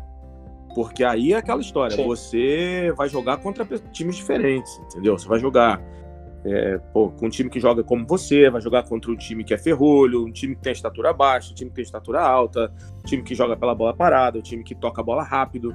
Então, isso tudo para mim vai fazer diferença se você vai contar com esse cara lá ou não. É, hoje em dia, eu acho que a figura do 9 mal colocada, ela é um jogador a menos no campo. Ele não participa muito da, da, da, das funções táticas, não tem nem cacoete para isso. É um cara mais normalmente mais pesado, normalmente mais lento que joga muito de pivô, né, para os atacantes que vêm de lado, ou então para o meia chegar batendo. É, não tem muito mais espaço. Os times jogam em linha, ocupam terços de campo, é, diagonais, né? Então acho que você jogar com o centroavante, depender dele hoje em dia, eu acho, eu não sei, eu acho que o Romário hoje, que acho que é o maior expoente da minha posição, eu não sei quão valor ele teria para esse tipo de jogo que eu tô, tô dizendo. É, tanto que depois, o Romário, por exemplo, jogou até os 40 e poucos anos de idade e todos os times que ele passou jogavam em função dele. Porque é isso acabou, o cara não joga. Ronaldo, Ronaldo quando, quando jogou no Corinthians, é, agora em 2009, né? 2008, 2009. É, 2009. Cara, era o time praticamente em função do jogo do Ronaldo, porque era um cara mais velho, um cara totalmente fora de forma, mas era um cara que você dava no pé dele, era caixa. Né? Então o Corinthians tem muito gol assim. É, ok, o que, que, você vai fazer? Você pega o Ronaldo, pô, é o Ronaldo que eu tenho? É, é, simplesmente o Ronaldo, que é um cara num nível absolutamente diferente do que a gente tinha no país na época. Bota o cara para jogar e o time inteiro se mata pro cara fazer gol. Pô, tudo bem. Agora, você Isso. fala de seleção, seleção você tem 30 mil opções. Você não precisa do, do Ronaldo Gordo lá pra, pra, pra, fazer gol, entendeu? Exato. Acho que é por aí. Exato. É, até porque, só um adendo, é, na seleção mesmo, você tem o Jesus e o Firmino, né? O, o Gabriel Barbosa acaba entrando nesse nicho agora. Mas o Firmino, no Liverpool, ele joga quase como meia. Exato. Ele volta muito para pegar a bola e arma jogadas por Salah e o Mané. É, nove é, moderno. É nove é, moderno. É um cara que, o, se você vê hoje, tem poucos, né? O Lewandowski mete gol a rodo, mas são caras que não podem ficar parados na área, né? Tem que ter mobilidade, tem que é, saber também que tem que voltar para marcar, então tem isso. Pode falar agora. É, finalizou Elin? Pode finalizar. Só o complemento seria pegar o exemplo do Fred. Fred, por exemplo, o Fluminense pegou o Fred de volta agora. Né? É, eu acho um excelente jogador. O pessoal fala da questão da idade, é, que pesa. Eu acho que pesa, mas tudo bem, porque a gente já viu outros exemplos que funcionaram. Mas o meu ponto com relação ao Fred tá muito mais no, na questão da mobilidade do que propriamente do, da idade dele. Claro que a idade influencia, mas o ponto principal não é ele ser mais velho. O ponto principal é ele jogar fincado no meio de dois zagueiros lá e essa ser a única opção de jogo do Fluminense. Então não vai funcionar. É ponto pacífico, entendeu? É verdade. Eu concordo aí também com, a, com as coisas que o Elinho pontuou. E a gente, é, falando um pouquinho aqui de Romário, né, na minha opinião, um, não era um centroavante fixo, fixo, né? É um cara que flutuava dentro da área, aonde ele era extremamente perigoso, que né, ninguém conseguia pegar ele depois que ele punha essa bola na frente. Então acho que eu já acho que ele já era um centroavante moderno, tipo mais do que Careca, Roberto Dinamite, Serginho, enfim, mas que para time é, realmente é, muitas vezes um fixo funciona bem, como o Elinho pontuou, mas numa seleção brasileira não, né? E, e eu creio que o Fred.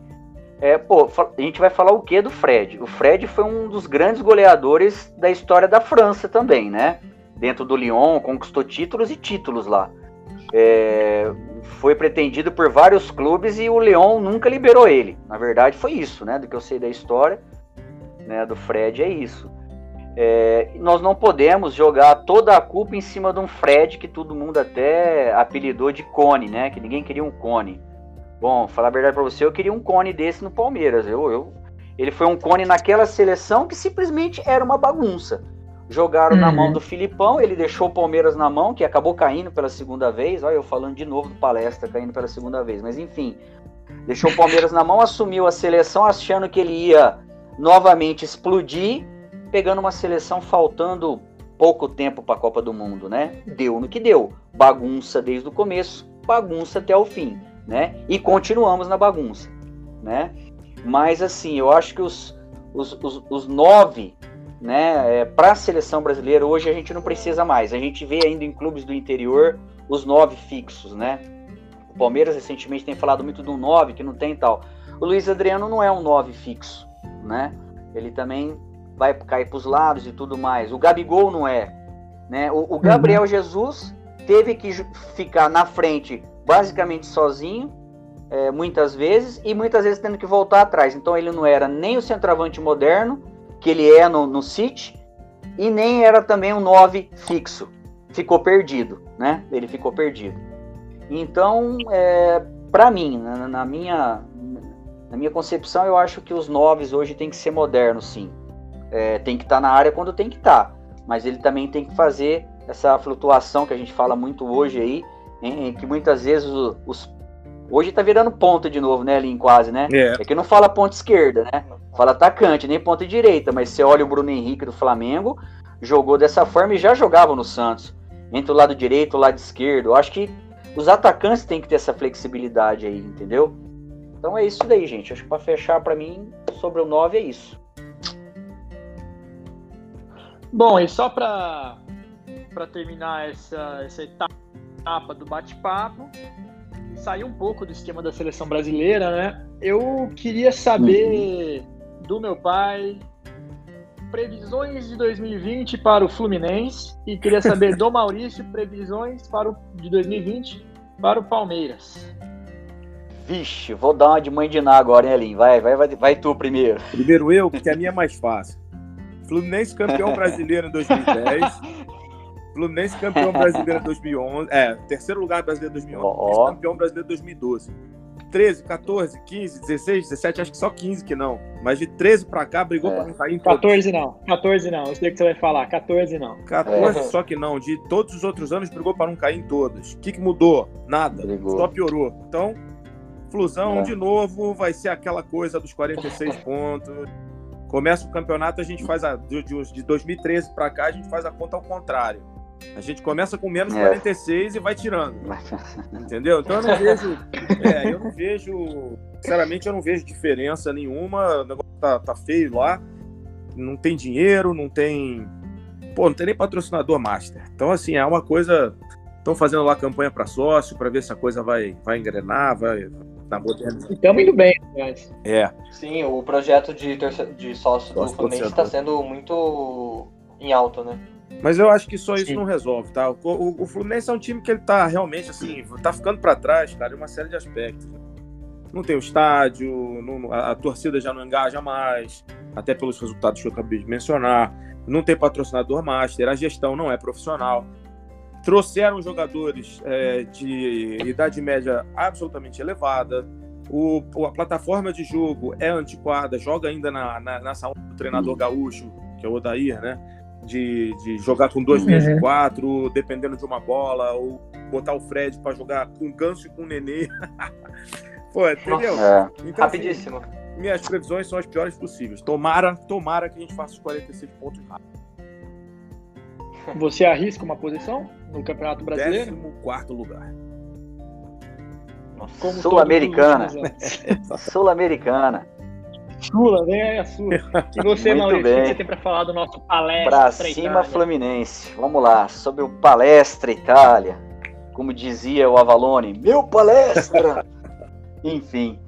É, bom, expectativas a gente tem boas do, do Palmeiras. É, pelo menos no que eu penso, no que eu vejo, desde quando a Crefisa entrou como uma parceira, né? Ela deu condições do Palmeiras é, poder montar times, se não o melhor, mas poder brigar entre os cinco melhores do Brasil, né?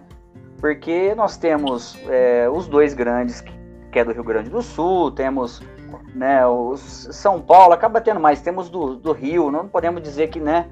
é, não chegam. O Fluminense menos é, forte nesse momento, Vasco, Botafogo, Flamengo do nada arrumou dinheiro, né? Mas enfim, é, eu creio novamente no Palmeiras. Eu acho que o Palmeiras, no mínimo, tem a obrigação de chegar numa final. No mínimo, né? É, brigar, como a gente estava falando sobre a seleção, brigar mesmo pelo título, pela história que tem e pelo time que tem montado. Acho que algumas peças erradas. Nós estamos jogando hoje com três volantes. Pensa bem, um Ramires voltando de uma contusão grave, que foi um grande jogador, mas que estava na China, né? E dois meninos que comeram a bola, na verdade, nesses últimos três jogos. Me impressionou.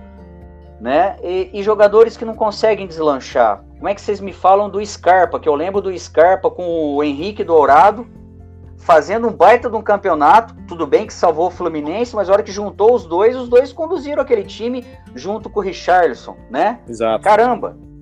Tinha um uhum. baita de um time ali, não dava para entender por que, que lutou Era lá embaixo. Exatamente. Então, assim, o Scarpa que não rende, não sei se porque não joga ou quando joga, que não é uma consistência, ele não consegue deslanchar e o treinador vê isso. Torcida malha o cara. Lucas Lima eu não vou nem comentar, nem vou comentar aqui. É o ganso de 2015, né? Então, entendível. Entendível no meu modo de analisar, tá? É, não sou perito nisso, não sou um grande mestre de futebol, mas do que eu posso analisar, né? Do que eu já vi jogando, né? Como Alex Cabeção, pelo amor de Deus. Mas, por exemplo, hoje eu faria o que no Palmeiras? Vendo agora que o, o Luxemburgo o Pô fechou, ele abriu os olhos, na minha opinião, e colocou os dois meninos para jogar, porque ele jogava com o Felipe Melo, que para mim é um grande jogador, eu gosto dele particularmente, o Bruno Henrique, mas dois caras que o Bruno Henrique é novo, mas é lento. E o Felipe Melo não tem mais aquele gás, então ele não poderia ser um volante. Se ele vai, ele não volta. Se ele volta, ele não vai, né? Então, assim, colocou esses dois meninos que a gente tá vendo. Eu colocaria hoje o, o, o Veiga para jo jogar, para ser o meia. Que tem uma história recente de campeão na Sul-Americana que ele carregou o time do Atlético Paranaense. Ele foi o principal jogador do Atlético Paranaense, foi ele, né? Então eu colocaria porque ele daria uma mobilidade. Eu fico imaginando os dois meninos, o Veiga jogando adiantado, né? Todo mundo com gás novo e na frente Rony, Luiz Adriano e o William. O Luiz Adriano só com um pouco mais de idade, o William também tem um pouco, mas enfim. É, eu, eu, se ele abrir o olho para isso, o Luxemburgo, é, eu acho que pode explodir, pode realmente é, mostrar ao que veio, que é o único time do Brasil hoje, no meu modo de analisar, que pode brigar com o Flamengo, apesar de ter o Grêmio, mas o Grêmio está numa mudança, deve perder o Cebolinha agora também. É, então, assim, eu acho que tem tudo para ganhar. Paulista é obrigação, né? É, Campeonato Brasileiro tem que chegar nessa final de pontuação, né? E Libertadores, essa daí vai cair a mais fácil, né? É mais fácil assim, no modo do palmeirense aqui falar, mas tem que chegar na final. Como o Flamengo montou um time um ano e chegou. O Palmeiras tem montado esse time aí, bem dizer, há uns quatro anos. Um bom time, né? Mudado alguns, alguns jogadores que infelizmente não deram certo tá? Mas vamos lá. Essa Você é a minha posição. arrisca uma posição para o Palmeiras no campeonato? É, Vice-campeão, no mínimo. Uhum. Mas campeão é o que eu imagino que seja, porque o treinador que está chegando não vai conseguir fazer o que estava sendo feito. É o que eu tenho de pensamento que eu já ouvi alguns grandes do futebol falando sobre isso. O Jesus era uma boa diferença para o Flamengo, né? Então, no mínimo vice, mas eu tenho certeza que é campeão e campeão paulista. Uhum. Caneca é meu. Nossa, já erguemos já. Avante palestra. Tá gravado, hein? Vai ficar gravado. Vai ficar gravado. Não vem, faz isso comigo, é daqui a pouco. Eles vão jogar por uma bolinha. Mas tá bom, gente, é isso aí. Aqui vem teremos um corintiano aqui, um grande amigo meu, e ele vai te cobrar, hein? Ele vai me cobrar. Sentindo. Vamos lá. Mas só antes da gente encerrar o papo, falar sobre o que você falou do Gustavo Scarpa, Henrique Dourado, que estavam dando muito certo no Fluminense. Isso foi até uma discussão que eu tive no grupo do nosso grupo do Fluminense. Eu, meu pai é um grande amigo nosso. Uhum. que eu vinha prestando atenção há alguns anos uma coisa um pouco recorrente. É, o Fluminense, como meu pai falou, em 2013, tirando 14, mas 2013 para cá, teve times um pouco. Não teve, não teve grandes times. Uhum. E eu acho que jogador mediano em times ruins, ele se torna craque, se torna titular incontestável. Vide Gustavo Scarpa e Henrique Dourado, que quando eles saem para ir para times um pouco mais arrumados, como o próprio Palmeiras, eles não dão liga. E não são só esses dois casos. Tem, tem os dois. Tem o Douglas, que saiu do Fluminense, que era titular absoluto, foi pro Corinthians, nada. Richard, que foi também pro Corinthians do Fluminense, nada. Johnny Gonzalez, o, a esperança de gols do Fluminense ano passado, banco. Então eu acho que está muito atrelado a isso também. O, time, o Fluminense não teve bons times nos últimos anos e isso contribuiu para que tivesse um feitiço, digamos assim, em torno desses jogadores. Sim. E só para também dar mais um complemento, quando uma o Palmeiras é um time que hoje talvez tenha o pior ambiente para se trabalhar. É muita pressão. É, torcedor que se você faz um jogo mal, a gente pega a birra, é impressionante. Italianada velho na é. lá nos conselheiros, que é um negócio difícil, briga de italiano não é fácil. Com certeza. E o que acontece? Eu acho que quando esses caras chegam, é, é uma camisa que é pesada que tá com uma seca de um título que é a Libertadores, por exemplo, e quando esses caras expressão vêm, internacional, é, né? A gente eles a gente meio que engole eles também, eu acho. Talvez a gente não deixe um ambiente tão bom Isso acaba dificultando, porque eu acho o Scarpa um bom jogador de fato. E fez até algumas partidas interessantes. Mas eu acho que o cara faz uma partida ruim e a torcida já vai lá, enche o saco. Manda sacar. Entendeu? Então eu acho que tem alguns problemas é, especificamente da. Acontece isso Uhum. com muitos times. No Palmeiras No dia a tem dia. alguns. Aqui acontece isso bastante. Agora então, para carimbar esse especial Dia dos Pais, né? Que tá com uma boa duração, é, vamos fazer uma tagzinha, né? Um- uma brincadeira para ver se tá- tem essa sincronia toda, né? Entre pai e filho. Nós teremos três questões e uma será uma brincadeira a mais, uma seleção que nós iremos montar. Ai, ai. Essas três é, serão. é, eu e o Barton teremos que acertar nossos pais, é, as respostas deles, e eles terão que acertar as nossas respostas, né? Te explico melhor. São três perguntas. A primeira é maior ídolo no futebol. Eu terei que acertar, acertar a do meu pai e meu pai terá que acertar a minha, assim como o João Pedro e o Hélio. A segunda é jogador que deu mais raiva. Pode ser o pior, aquele que errou um pênalti decisivo. O cara que te deu mais raiva. Não necessariamente do seu time, tá? É do futebol em geral. E a terceira é posições que jogaríamos se fôssemos jogadores. Ou as posições que nós jogamos quando vamos na pelada, no interclasse e etc. Banco. Exato. É, banco, aquece. É, igual o Rafinha, pega a Gatorade. Mas- Entregador de Gatorade, é. igual o Rafinha.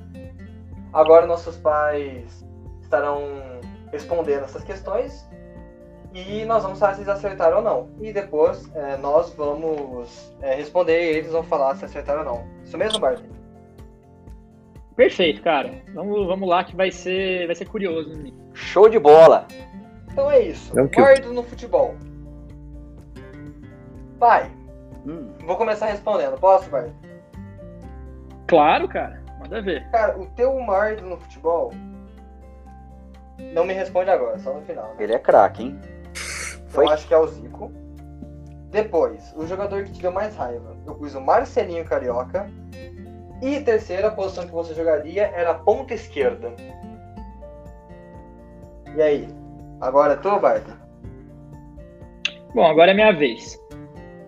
Eu vou confessar aqui que eu tinha um nome assim certeiro pra falar o maior ídolo do futebol do meu pai, mas assim, eu olhei pra cara dele aqui e falei, puta, não é esse, é outro. Tomara que eu acerte. Pai, o seu maior ídolo no futebol é o Super Ezio. O jogador que te deu mais raiva, Perigor, da Libertadores de 2008. E a você, a posição que você jogaria se fosse aquele cara titular no time importante, braçadeira de capitão, você é o cincão porrador. Perfeito. Perfeitinho. Arrancador de mandioca. Isso. Vamos E lá. aí, Maurício, corrige o Léo aí. Vamos lá. Cara, é, vamos lá. Meu maior ídolo do futebol, eu, é, eu tenho certeza que ele não erraria, porque eu falo direto dele. é o Zico. Vamos. Que, que maestria. Tem um jogo que eu não esqueço, na época ainda era Tchecoslováquia, Iugoslávia era. É, e o Zico passou no meio de cinco, limpou o goleiro e pôs lá dentro. E foi ele, quando ele estava se recuperando, né, Linho, daquela contusão séria que ele teve, né? é. Então, é, nunca perdeu a, a majestade. Eu acho que esse cara poderia ter sido um, um dos grandes do, do mundo. Aí, beleza. Jogador que me deu mais raiva, caramba, não tem, não tem, como negar, cara. O cara que mais odiei no futebol é, foi o Marcelinho Carioca. Até hoje eu não gosto dele. Até hoje eu não, eu não gosto do Marcelinho Carioca. Enfim, né? É, posi- posição que eu jogaria se fosse um, um jogador de futebol seria um atacante dos lados, ou da direita ou, ou da esquerda. Eu gosto muito dessa coisa, por isso que eu falei até muito dessa flutuação para os lados, onde eu aproveito muito a minha velocidade, que até então, muito tempo atrás, ainda hoje, os meus amigos me veem, lembram de me chamavam de fininho, né? Então, né, sabe por quê? Leve, né?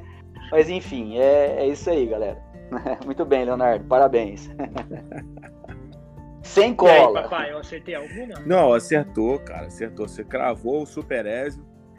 É, esse é o meu ídolo no futebol mesmo. Porque, bom, primeiro que era um cara que jogava muita bola mesmo, fazia gol pra caramba nos rivais.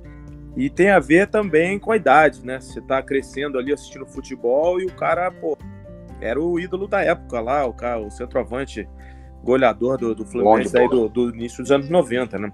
O década Bom de 80 de também a gente assistiu futebol, Assis, Boston, que eu falei, mas eu já era muito mais novo. Então, quando eu comecei realmente a curtir o futebol, era o Ezio, né? Então, super Ezio. Ponto pra você. É, o outro também, você pegou na veia, o Igor, né? O cara era o. Pô, cara, aquele time do Fluminense de 2008 da Libertadores fez uma das Libertadores mais legais da história pra época, né? Pô, Verdade. Você voltar aí pra 2008, o Fluminense arrebentou, tirou todo mundo, melhor classificação é, de primeira fase, decidia todas em casa e tal. Bateu na LDU, depois foi jogar com os caras e deu o que deu, né? E o cara que falhava todas era esse aí é, Igor, que virou Perigor depois. Um cara que veio do Vasco. Perigor. É, e, pô, esse cara dava ódio mesmo. Dava ódio. Eu acho que foi ele mesmo, João Pedro. Não tem ninguém que eu acho que eu falo, pô. esse cara tirou da gente. Pô, que bom que eu acertei. E... Então nós estamos afinados, hein? Oi? A lição de casa nossa foi bem feita, né, Ali? Foi, foi mas, mas, o João Pedro, como ele nunca me viu jogar futebol, ele pode ter as, as impressões dele, mas Pô, sou uma negação à esquerda, tá? colocar assim. E, pô, eu sempre jogo, eu nunca jogo, eu não, não jogo no gol. Eu deveria ser aquele cara que vai, vai pro gol, porque não joga nada, então começa no gol, né?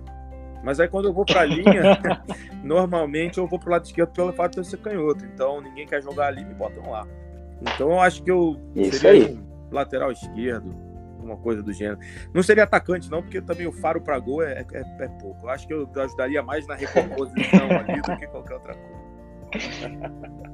Mas foi bem, foi bem. Muito bem. Foi bem. Foi maneiro. Muito Agora bem. é a vez de vocês. Vamos ver se vocês conhecem a gente bem como nós os conhecemos. Vamos lá.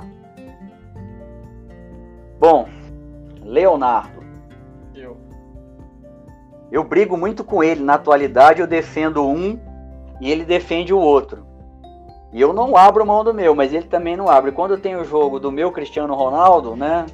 Ele, ele manda umas críticas para cima de mim, porque o dele, o cara é considerado o extraterrestre do é. futebol, né? Então é o Messi, Leonardo. Né? Não, né? Calma aí. Vamos lá. Eu acho que é o Messi.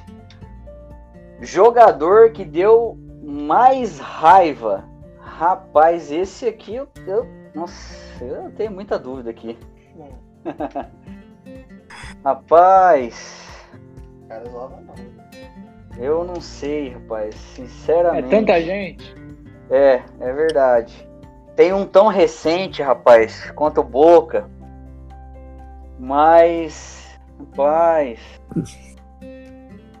Eu não sei, eu acho que é o Benedetto. Calma no final. Vamos lá. Carrasco. É, posições que jogaríamos, né? Se fôssemos jogadores. Eu vejo o Leonardo como um. É, o segundo volante ali, o Falcão, o que vai pro jogo, que, que põe a cabeça de pé para jogar, que distribui essa bola, né? Okay, de terno e gravata. Até pela altura, né? Um, quase 1,90m. Então... Sensacional. Então é eu acho que eu, se eu não acertei, eu quase acertei, mas tá valendo também. E aí, Léo? Agora é o Bartley? É, agora é, é o Bartley. É, então vai. Eu. Vai eu lá, falo pai. você. Pai. Bom, o ídolo. o ídolo tá fácil, é o Fred, ponto final. Não tem o que falar. o que ele não gosta, o que ele tem mais, eu acho que é o que ele tem mais raiva. Pode ser, pode ter vários, mas tem um que eu acho que que eu vou cravar, que é o Rafael Sobis. Quando jogava no, jogava no Fluminense, eu adorava. Eu achava um cara que compunha um elenco bem pra caramba. Mas ele chamava o Rafael Sobis de gol de empate, que a única coisa que o cara fazia era empatar jogo. Eu não estou errado. E aí eu acho que eu. Eu não lembro do João Pedro odiar tanto assim alguém além do, do Sobis. Eu acho que eu fico com o Sobis. Apesar dessas gerações terríveis do Fluminense aí desse último. Mas eu vou ficar de Sobis. E até porque a gente não espera muito, né? Com aquele time a gente esperava, né? Era diferente. Hum. É, uhum. E a posição, pô, eu acho que o JP era zagueirão, cara. Eu ia botar o JP pra tirar as bolas de cabeça lá também da. Lá da... Agora eu não sei se joga do lado esquerdo, lado direito, direito, né? Que você é destro, então o JP é zagueiro direito. muito bom, muito bom. Vai, Léo, passa o gabarito aí pra gente. Bem, é, de fato é o Messi. Ah, O extraterrestre me encanta. Ronaldo. É um Cristiano cara- Ronaldo. É um cara que sempre. Eu gosto mais do Ronaldo contribuiu. também. É um cara que, me- que. Eu acho assim, o Cristiano Ronaldo é tão grande a ponto de ser comparado com o Messi. Mas o Messi, pra mim, é um cara que pra, pra- está em outra esfera de comparação. É um cara gênio que decide. E pra mim, de fato, me encanta. O jogador que mais me deu, ra- que mais me deu raiva, de fato, foi o Benedetto. Eu nunca passei. Assim, É recente, a dor é recente. porque é uma Libertadores. Porra, cara. é, do meu time eu tenho cara que passei bastante raiva. Só que é um, é um cara que veio do banco. Ele não era titular do Boca. Ele simplesmente destrói a gente. Ele num, num jogo que ele estava inspirado. Em dois jogos que ele estava inspirado. Foi, Nossa. foi num, né? Foi no mata e no mata. Então é um cara que me deu raiva. A posição, eu me sinto confortável em qualquer posição do meu campo, na verdade, né? Mas é um volante. Eu já vi você jogando no gol, no nosso querido Interclasse. É, o, o gol é um. Fazendo bela é um artifício, né? Meu. É, Bem exato, o, o Bart me consagra no Interclasse, mas o, o gol eu pego Consagra. até, mas eu sou um meio campista, um volante, que gosta de organizar o jogo e sair com a bola. Muito bola é tua, bem, Bart. show de bola. Bom, vamos passar o gabarito. O meu maior ídolo no futebol, pô, acha, como eu já diria o- quem é o ídolo. É o Fred mesmo. Fredzão. Ele é o cara que me, me- Não juntamente ao meu pai, claro, mas o Fred me fez Fluminense e o Fred me fez feliz. E quando ele voltou agora recentemente, poxa. Campeão do mundo. Isso aí. O Fred é sensacional. Além de, pô, já tive o privilégio, inclusive junto com meu pai, de já ter encontrado com ele, um cara super educado, gente boa. É, já ouvi falar e mesmo. fazedor de gol nato. Então, inclusive, a Copa do, de 2014, de tantos craques, meu pai me deu uma camisa do Fred pra seleção Caraca. brasileira. Porra. Então, puta, não tinha como não ser. né? Ídolo. ídolo máximo. O jogador que mais me deu raiva não é o Sobis, mas ele, putz, você foi muito bem em ter falado do Sobis, porque realmente o cara fazia só gol de empate, isso aí é fato, porque tem jogo antigo e o Sobis está empatando os jogos, é impressionante. Apesar dele ter sido também muito importante em 2013 e tal, mas a gente tem essa brincadeira entre eu e ele. Na verdade, quem mais me deu raiva foi o Júnior Dutra, Nossa. em 2018 aquele jogador que era titular do grande Marcelo Oliveira, o treinador, que a gente olhava a escalação, falava, pelo amor de Deus, Júnior Dutra vai jogar no ataque. E o que o, o- eu lembro exatamente o momento que eu fiquei mais louco com ele. Foi contra o Atlético Paranaense, num jogo que era semifinal da Sul-Americana. é, e o Fluminense já, tinha- já tinha começado a perder, tava na cara que ia perder o jogo, tinha um time muito ruim, muito fraco. Só que aí o Júnior Dutra recebe uma bola para ele chutar de fora da área, pegar em cheio, ele fura a bola e o narrador fala: Poxa vida, que desagradável. Cara, Coisa eu chata. nunca passei tanta raiva com um jogador. Graças a Deus ele foi embora. Jogador de empresário, esse cara. Me deu raiva do Jogador, Cartola jogador também, de né? empresário, é isso aí. E o, a posição meu pai acertou, é a posição que eu de classe é de zagueiro pela direita mesmo. Apesar de dar uma falhada de vez em quando, eu tenho meus méritos, eu acho, né? E se não fosse zagueiro, seria lateral também, porque eu gosto muito de correr, né?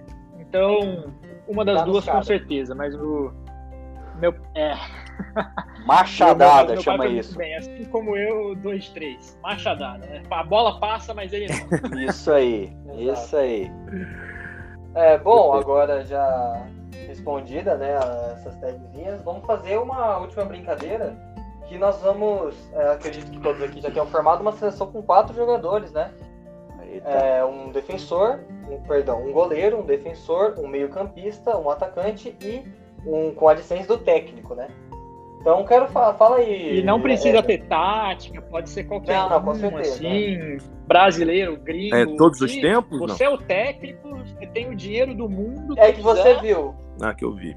que você tem que ter visto jogar. Porque senão o Pelé ia Não tá em... Pelé seria em todos, É. né, talvez. É, Começar? Posso começar, claro. bora lá. Então eu vou começar. Manuel Neuer, cara que fechou o gol contra o Brasil, um cara que eu nunca vi fazer tanta defesa plástica, defesa bonita, além de ser um cara que sabe jogar com os pés. Na minha opinião, um goleiro completo. Defensor, também alemão, Philipp Lahm. Esse cara eu preciso tirar o chapéu, porque todas as vezes que eu vi ele jogar no Bayern de Munique, na seleção alemã, é, ele jogando de lateral direito, zagueiro, volante, também muito graças ao Guardiola, mas um jogador assim polivalente que eu com certeza gostaria de ter no meu time. Para mim é gênio.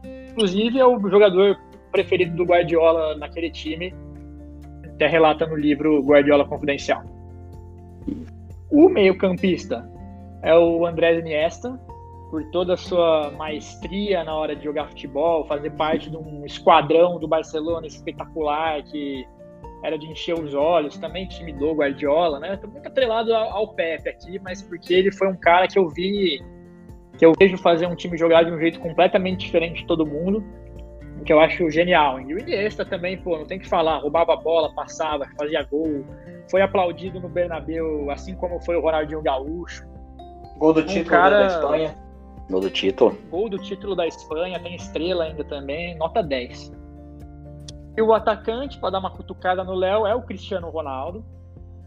Porque o cara é um, Penal. um jogador, um atleta completo, ele lutou muito para estar onde ele está hoje. Tem talento sim, mas acredito que ele tenha trabalhado, é um cara workaholic pra caramba merece ter estar onde ele está. Faz gol de cabeça, de perna direita, esquerda, bicicleta, falta. Além do que, e eu acho que isso consagra ele na frente do Messi, na minha opinião, é que ele é um líder. Ele bate no peito mesmo, ele fala, pô, vamos ganhar, ele é o capitão do time. Eu nunca vi o Cristiano Ronaldo numa situação decisiva ficar acuado. Ele, ainda mais na final da Eurocopa contra a França, que ele sem uma perna foi lá também, ajeitou o time com o técnico. Começou a gerenciar, né? Na hora que o tal do João Moutinho fala, puta, não queria bater o pênalti, aí tem um vídeo dele falando, não, vai bater, você vai fazer o gol. Ele foi lá e fez o gol. Eu acho que ele tem todas essas características que um grande jogador deve ter. Por isso eu quero ele pro meu time. E o treinador, bom, eu acho que, bom, já aproveitando aqui, vai ser o mesmo que o do Léo, tá, gente? o Pep Guardiola. Aí eu quero dar spoiler. O cara que faz o futebol de um de um jeito diferente, um, é um cara revolucionário que tira o melhor de todos os seus jogadores. Muito bem, sou Joe. Você. Rapaz, eu vou Vai, falar Mauricião. uma coisa, hein? Se eu pegasse até agora de vocês dois, mais a minha, e tenho certeza do Elinho, formava seleção que ninguém ia bater, podia pôr pra jogar hoje ainda. Vamos lá. É, eu vou ser um pouquinho de remember, né? É, eu gostei muito claro. do goleiro e, e, acho ele fantástico. É, vamos dizer assim, entre as, as três traves, né? É, eu acho que ele era insuperável na grande área também, um fantástico pegador de pênalti. É, o Dida, né? Eu acho que o Dida jogaria em qualquer time do mundo né? Ele poderia só aprimorar um pouquinho a questão da saída de bola, mas enfim, né? Nem todos são tão perfeitos. Mas o Dida é o meu goleiro. É, o meu zagueiro, como o, o Barton falou, né, sobre o Felipe Lan, eu vejo ele igual, que é o Maldini, né? E curiosidade, né? Paolo Maldini que junto fez aquele Milan maravilhoso, né? É, e que também tipo, o Dida chegou nesse momento, no finalzinho ali, né? É, cara, completo. Jogava de lateral, jogava de meia, de zagueiro. Fantástico. O Zico, né? Que eu falo o seguinte: o Zico nasceu na época errada. O Zico tinha que existir hoje. Aí eu acho que ele poderia ser um dos melhores do mundo, sim. Poderia ser o melhor do mundo, o Zico. Ronaldo, vou dizer o que do Ronaldo? Fenômeno, né? Então, cara, um cara que se recuperou de uma, de uma lesão muito complicada, muito mesmo, né? Muito difícil de se recuperar do jeito que ele se recuperou e continuou sendo melhor, né? É... E o meu treinador, é, eu lembro lá atrás também, que foi o Tele Santana, que não teve como ir para a segunda Copa porque teve, né, o AVC, que o tirou, mas que também já estava montando uma seleção muito boa fora de a de 82, que era fantástica, né? Ele montou uma seleção a dedo e uma seleção brasileira, né? É, brasileiros mesmo. Ali eu acho que só estava o Falcão, que já estavam um pouco fora já, e o Cerezo, se eu não me engano. Não lembro direito agora para falar, com certeza. Mas esses aí são os meus top top 5, né? Top 5. Ok? Quem vai? Pode ir, Hélio. Vamos lá. É, eu vou. O meu goleiro eu vou colocar o Marcão, cara. Que o São Marcos era um cara que, porra, é. eu gosto do Marcos por tudo. Agradava a todos, né? É, era uma coisa meio assim, o único jogador de um time que jogou um time só, mas que agrada todas as torcidas, né? Então ninguém tem nada Verdade. É uma coisa meio ali que unanimidade. Aí o cara foi campeão com a seleção e tal, então baita de um goleiro. Isso então, verdade. Marcão. Na zaga eu vou de Baresi. Esse para mim foi o zagueiro. E, e, eu acho que assim. Que dupla, hein? É, parece o O Maldini, eu não sei se na época que o Baresi jogava na zaga já ou se ele era lateral ainda. Ele, ele veio da Era lateral. Mas Isso, o, é. o Baresi, cara, tem, tem um quê também de. Foi a maior referência na posição, né? Então, quando inventaram essa onda do Líbero, esse cara jogava o campo todo e desse defendia, era, carregava a bola, era demais. realmente bacana de ver jogar. Então, é, no meio-campo eu escalaria o Zidane. Porque de todos os jogadores que eu vi da posição, eu acho que é o mais completo de todos, em termos de. Não só em termos de marcação, que a posição dele pedia isso, mas a maioria do cara, em termos de domínio de bola, lançamento, finalização. É, o cara, eu acho que todos, todos os jogadores que eu vi da, da posição, que, que eu me lembro ter visto, o Zidane, acho que era o que desfilava o melhor futebol ele, cara. E, e também foi vitorioso pra caramba, né? Jogou naquele timaço do Real Madrid, seleção francesa, o cara inaugurou a Copa do Mundo com a, com a seleção francesa. Então acho que dá pra, dá pra colocar o Zidane sim. E na frente, para terminar o, time, Romário. É, Romário. Romário, para mim, assim, não só pela Copa de 94, por ter jogado também o, o final de carreira dele no Fluminense, mas tendo feito muito gol lá. É, o cara jogava muita bola, pelo amor de Deus. É, o que ele fez ali em 94 foi coisa parecida, não vou exagerar, mas parecida com o que o Maradona fez em 86. É, Maradona jogou mais, mas o Romário também carregou aquela seleção nas costas lá. Então, eu daria ali um. Bem nas costas mesmo, né? Que se não fosse é. as costas dele, o branco tinha, não tinha acertado o gol. É verdade. Muito bem lembrado, a falta da Holanda, né? É. Isso, perfeito. É, até desviando da bola, o cara foi importante. Foi, Mas, verdade. de fato, o Romário, acho que de todos os atacantes, foi o que me marcou mais, assim, em termos de longevidade de carreira. O cara, pô, jogou até os 40 e tantos em alto nível, então botaria o Romário. mais de mil gols. Mais ah, de mil gols. É, a contagem dele é muito louca, mas vamos falar que não sejam mil, que sejam 900, é. sejam 850. Tá perfeito. Não tem ninguém nem perto dele, né? Acho que o Messi e o Cristiano Ronaldo estão por aí, né? 700 gols, alguma coisa assim. Se tiver, hein? Sim, Se tiver, tão, é, é, mas não vão chegar. Ainda assim, né? O cara foi o melhor do mundo, abandonou a Europa, voltou, aquela coisa toda. O Romário é, eu acho que é um cara Romário é Romário. E o técnico, olha, é, pode parecer clubismo, vou falar o Abel. Vão falar, não, que Abelão. isso? Ah, o Abelão, é, o Abelão ganhou uns campeonatos com o Fluminense e tal, eu gosto muito dele por isso, mas eu, o que me chamou a atenção foi ele ter ganho daquele Barcelona do Guardiola, com o Inter, uh -huh. em 2010, né? Uhum. É, foi 10, se não estou enganado. 2006. E... Pô, perdão, 2006, claro. É que, 2006. Pô, quem, quem, em 2010 ele estava no é, foi um, pouco antes dele chegar no Fluminense, depois do Murici. Ele, em 2006, ele ganhou o Mundial com o Inter em cima do Barcelona Guardiola, que era um negócio imbatível, né? Aquele time que. É, tá aquele bom, time jogava. Mundial pro europeu não é a mesma coisa que pro brasileiro e tal. Mas se você verdade. parar pra olhar o time que o Internacional tinha, aquele time lá, pô. Adriano Gabiru. Eu não é. lembrava mais disso, não. Verdade. É. Realmente, e aí, bem lembrado. Eu não sei o que ele fez lá. Ele, claro que fechou a casinha, É, ele deve ter feito uma coisa muito parecida que o Mourinho fez no ano seguinte, que a Inter ganhou do. Inter de Milão ganhou do Barcelona e tal. Mas é ali o Abel foi competente pra caramba. Mesmo sem motivação, o time do Barcelona, comparado àquele time do Inter, não dá para comparar, né? É. Sem eu dúvida. Acho que ele fez um bom trabalho ali. Eu escalaria o Abelão por honra ao mérito aí no, como meu treinador. Rapaz, deu uma seleção zaça. Bem, é, agora. Termina o elenco aí, Léo. Né? Bem, o meu goleiro é o Buffon. Talvez para mim o maior goleiro de todo goleiro. o europeu, para mim, com certeza. Um cara que até hoje é, consegue ser titular na, na Juventus, mesmo com 41 anos, se eu não me engano. É um cara que ganha a Copa do Mundo, ganhou italiano, só não ganhou uma Champions, né? Não foi coroado com essa, mas é um, goleiro, um grande gigante. Na minha zaga temos o espanhol Sérgio Ramos, que Olha. apesar de ser um pouco maldoso, eu concordo. É, Imagina.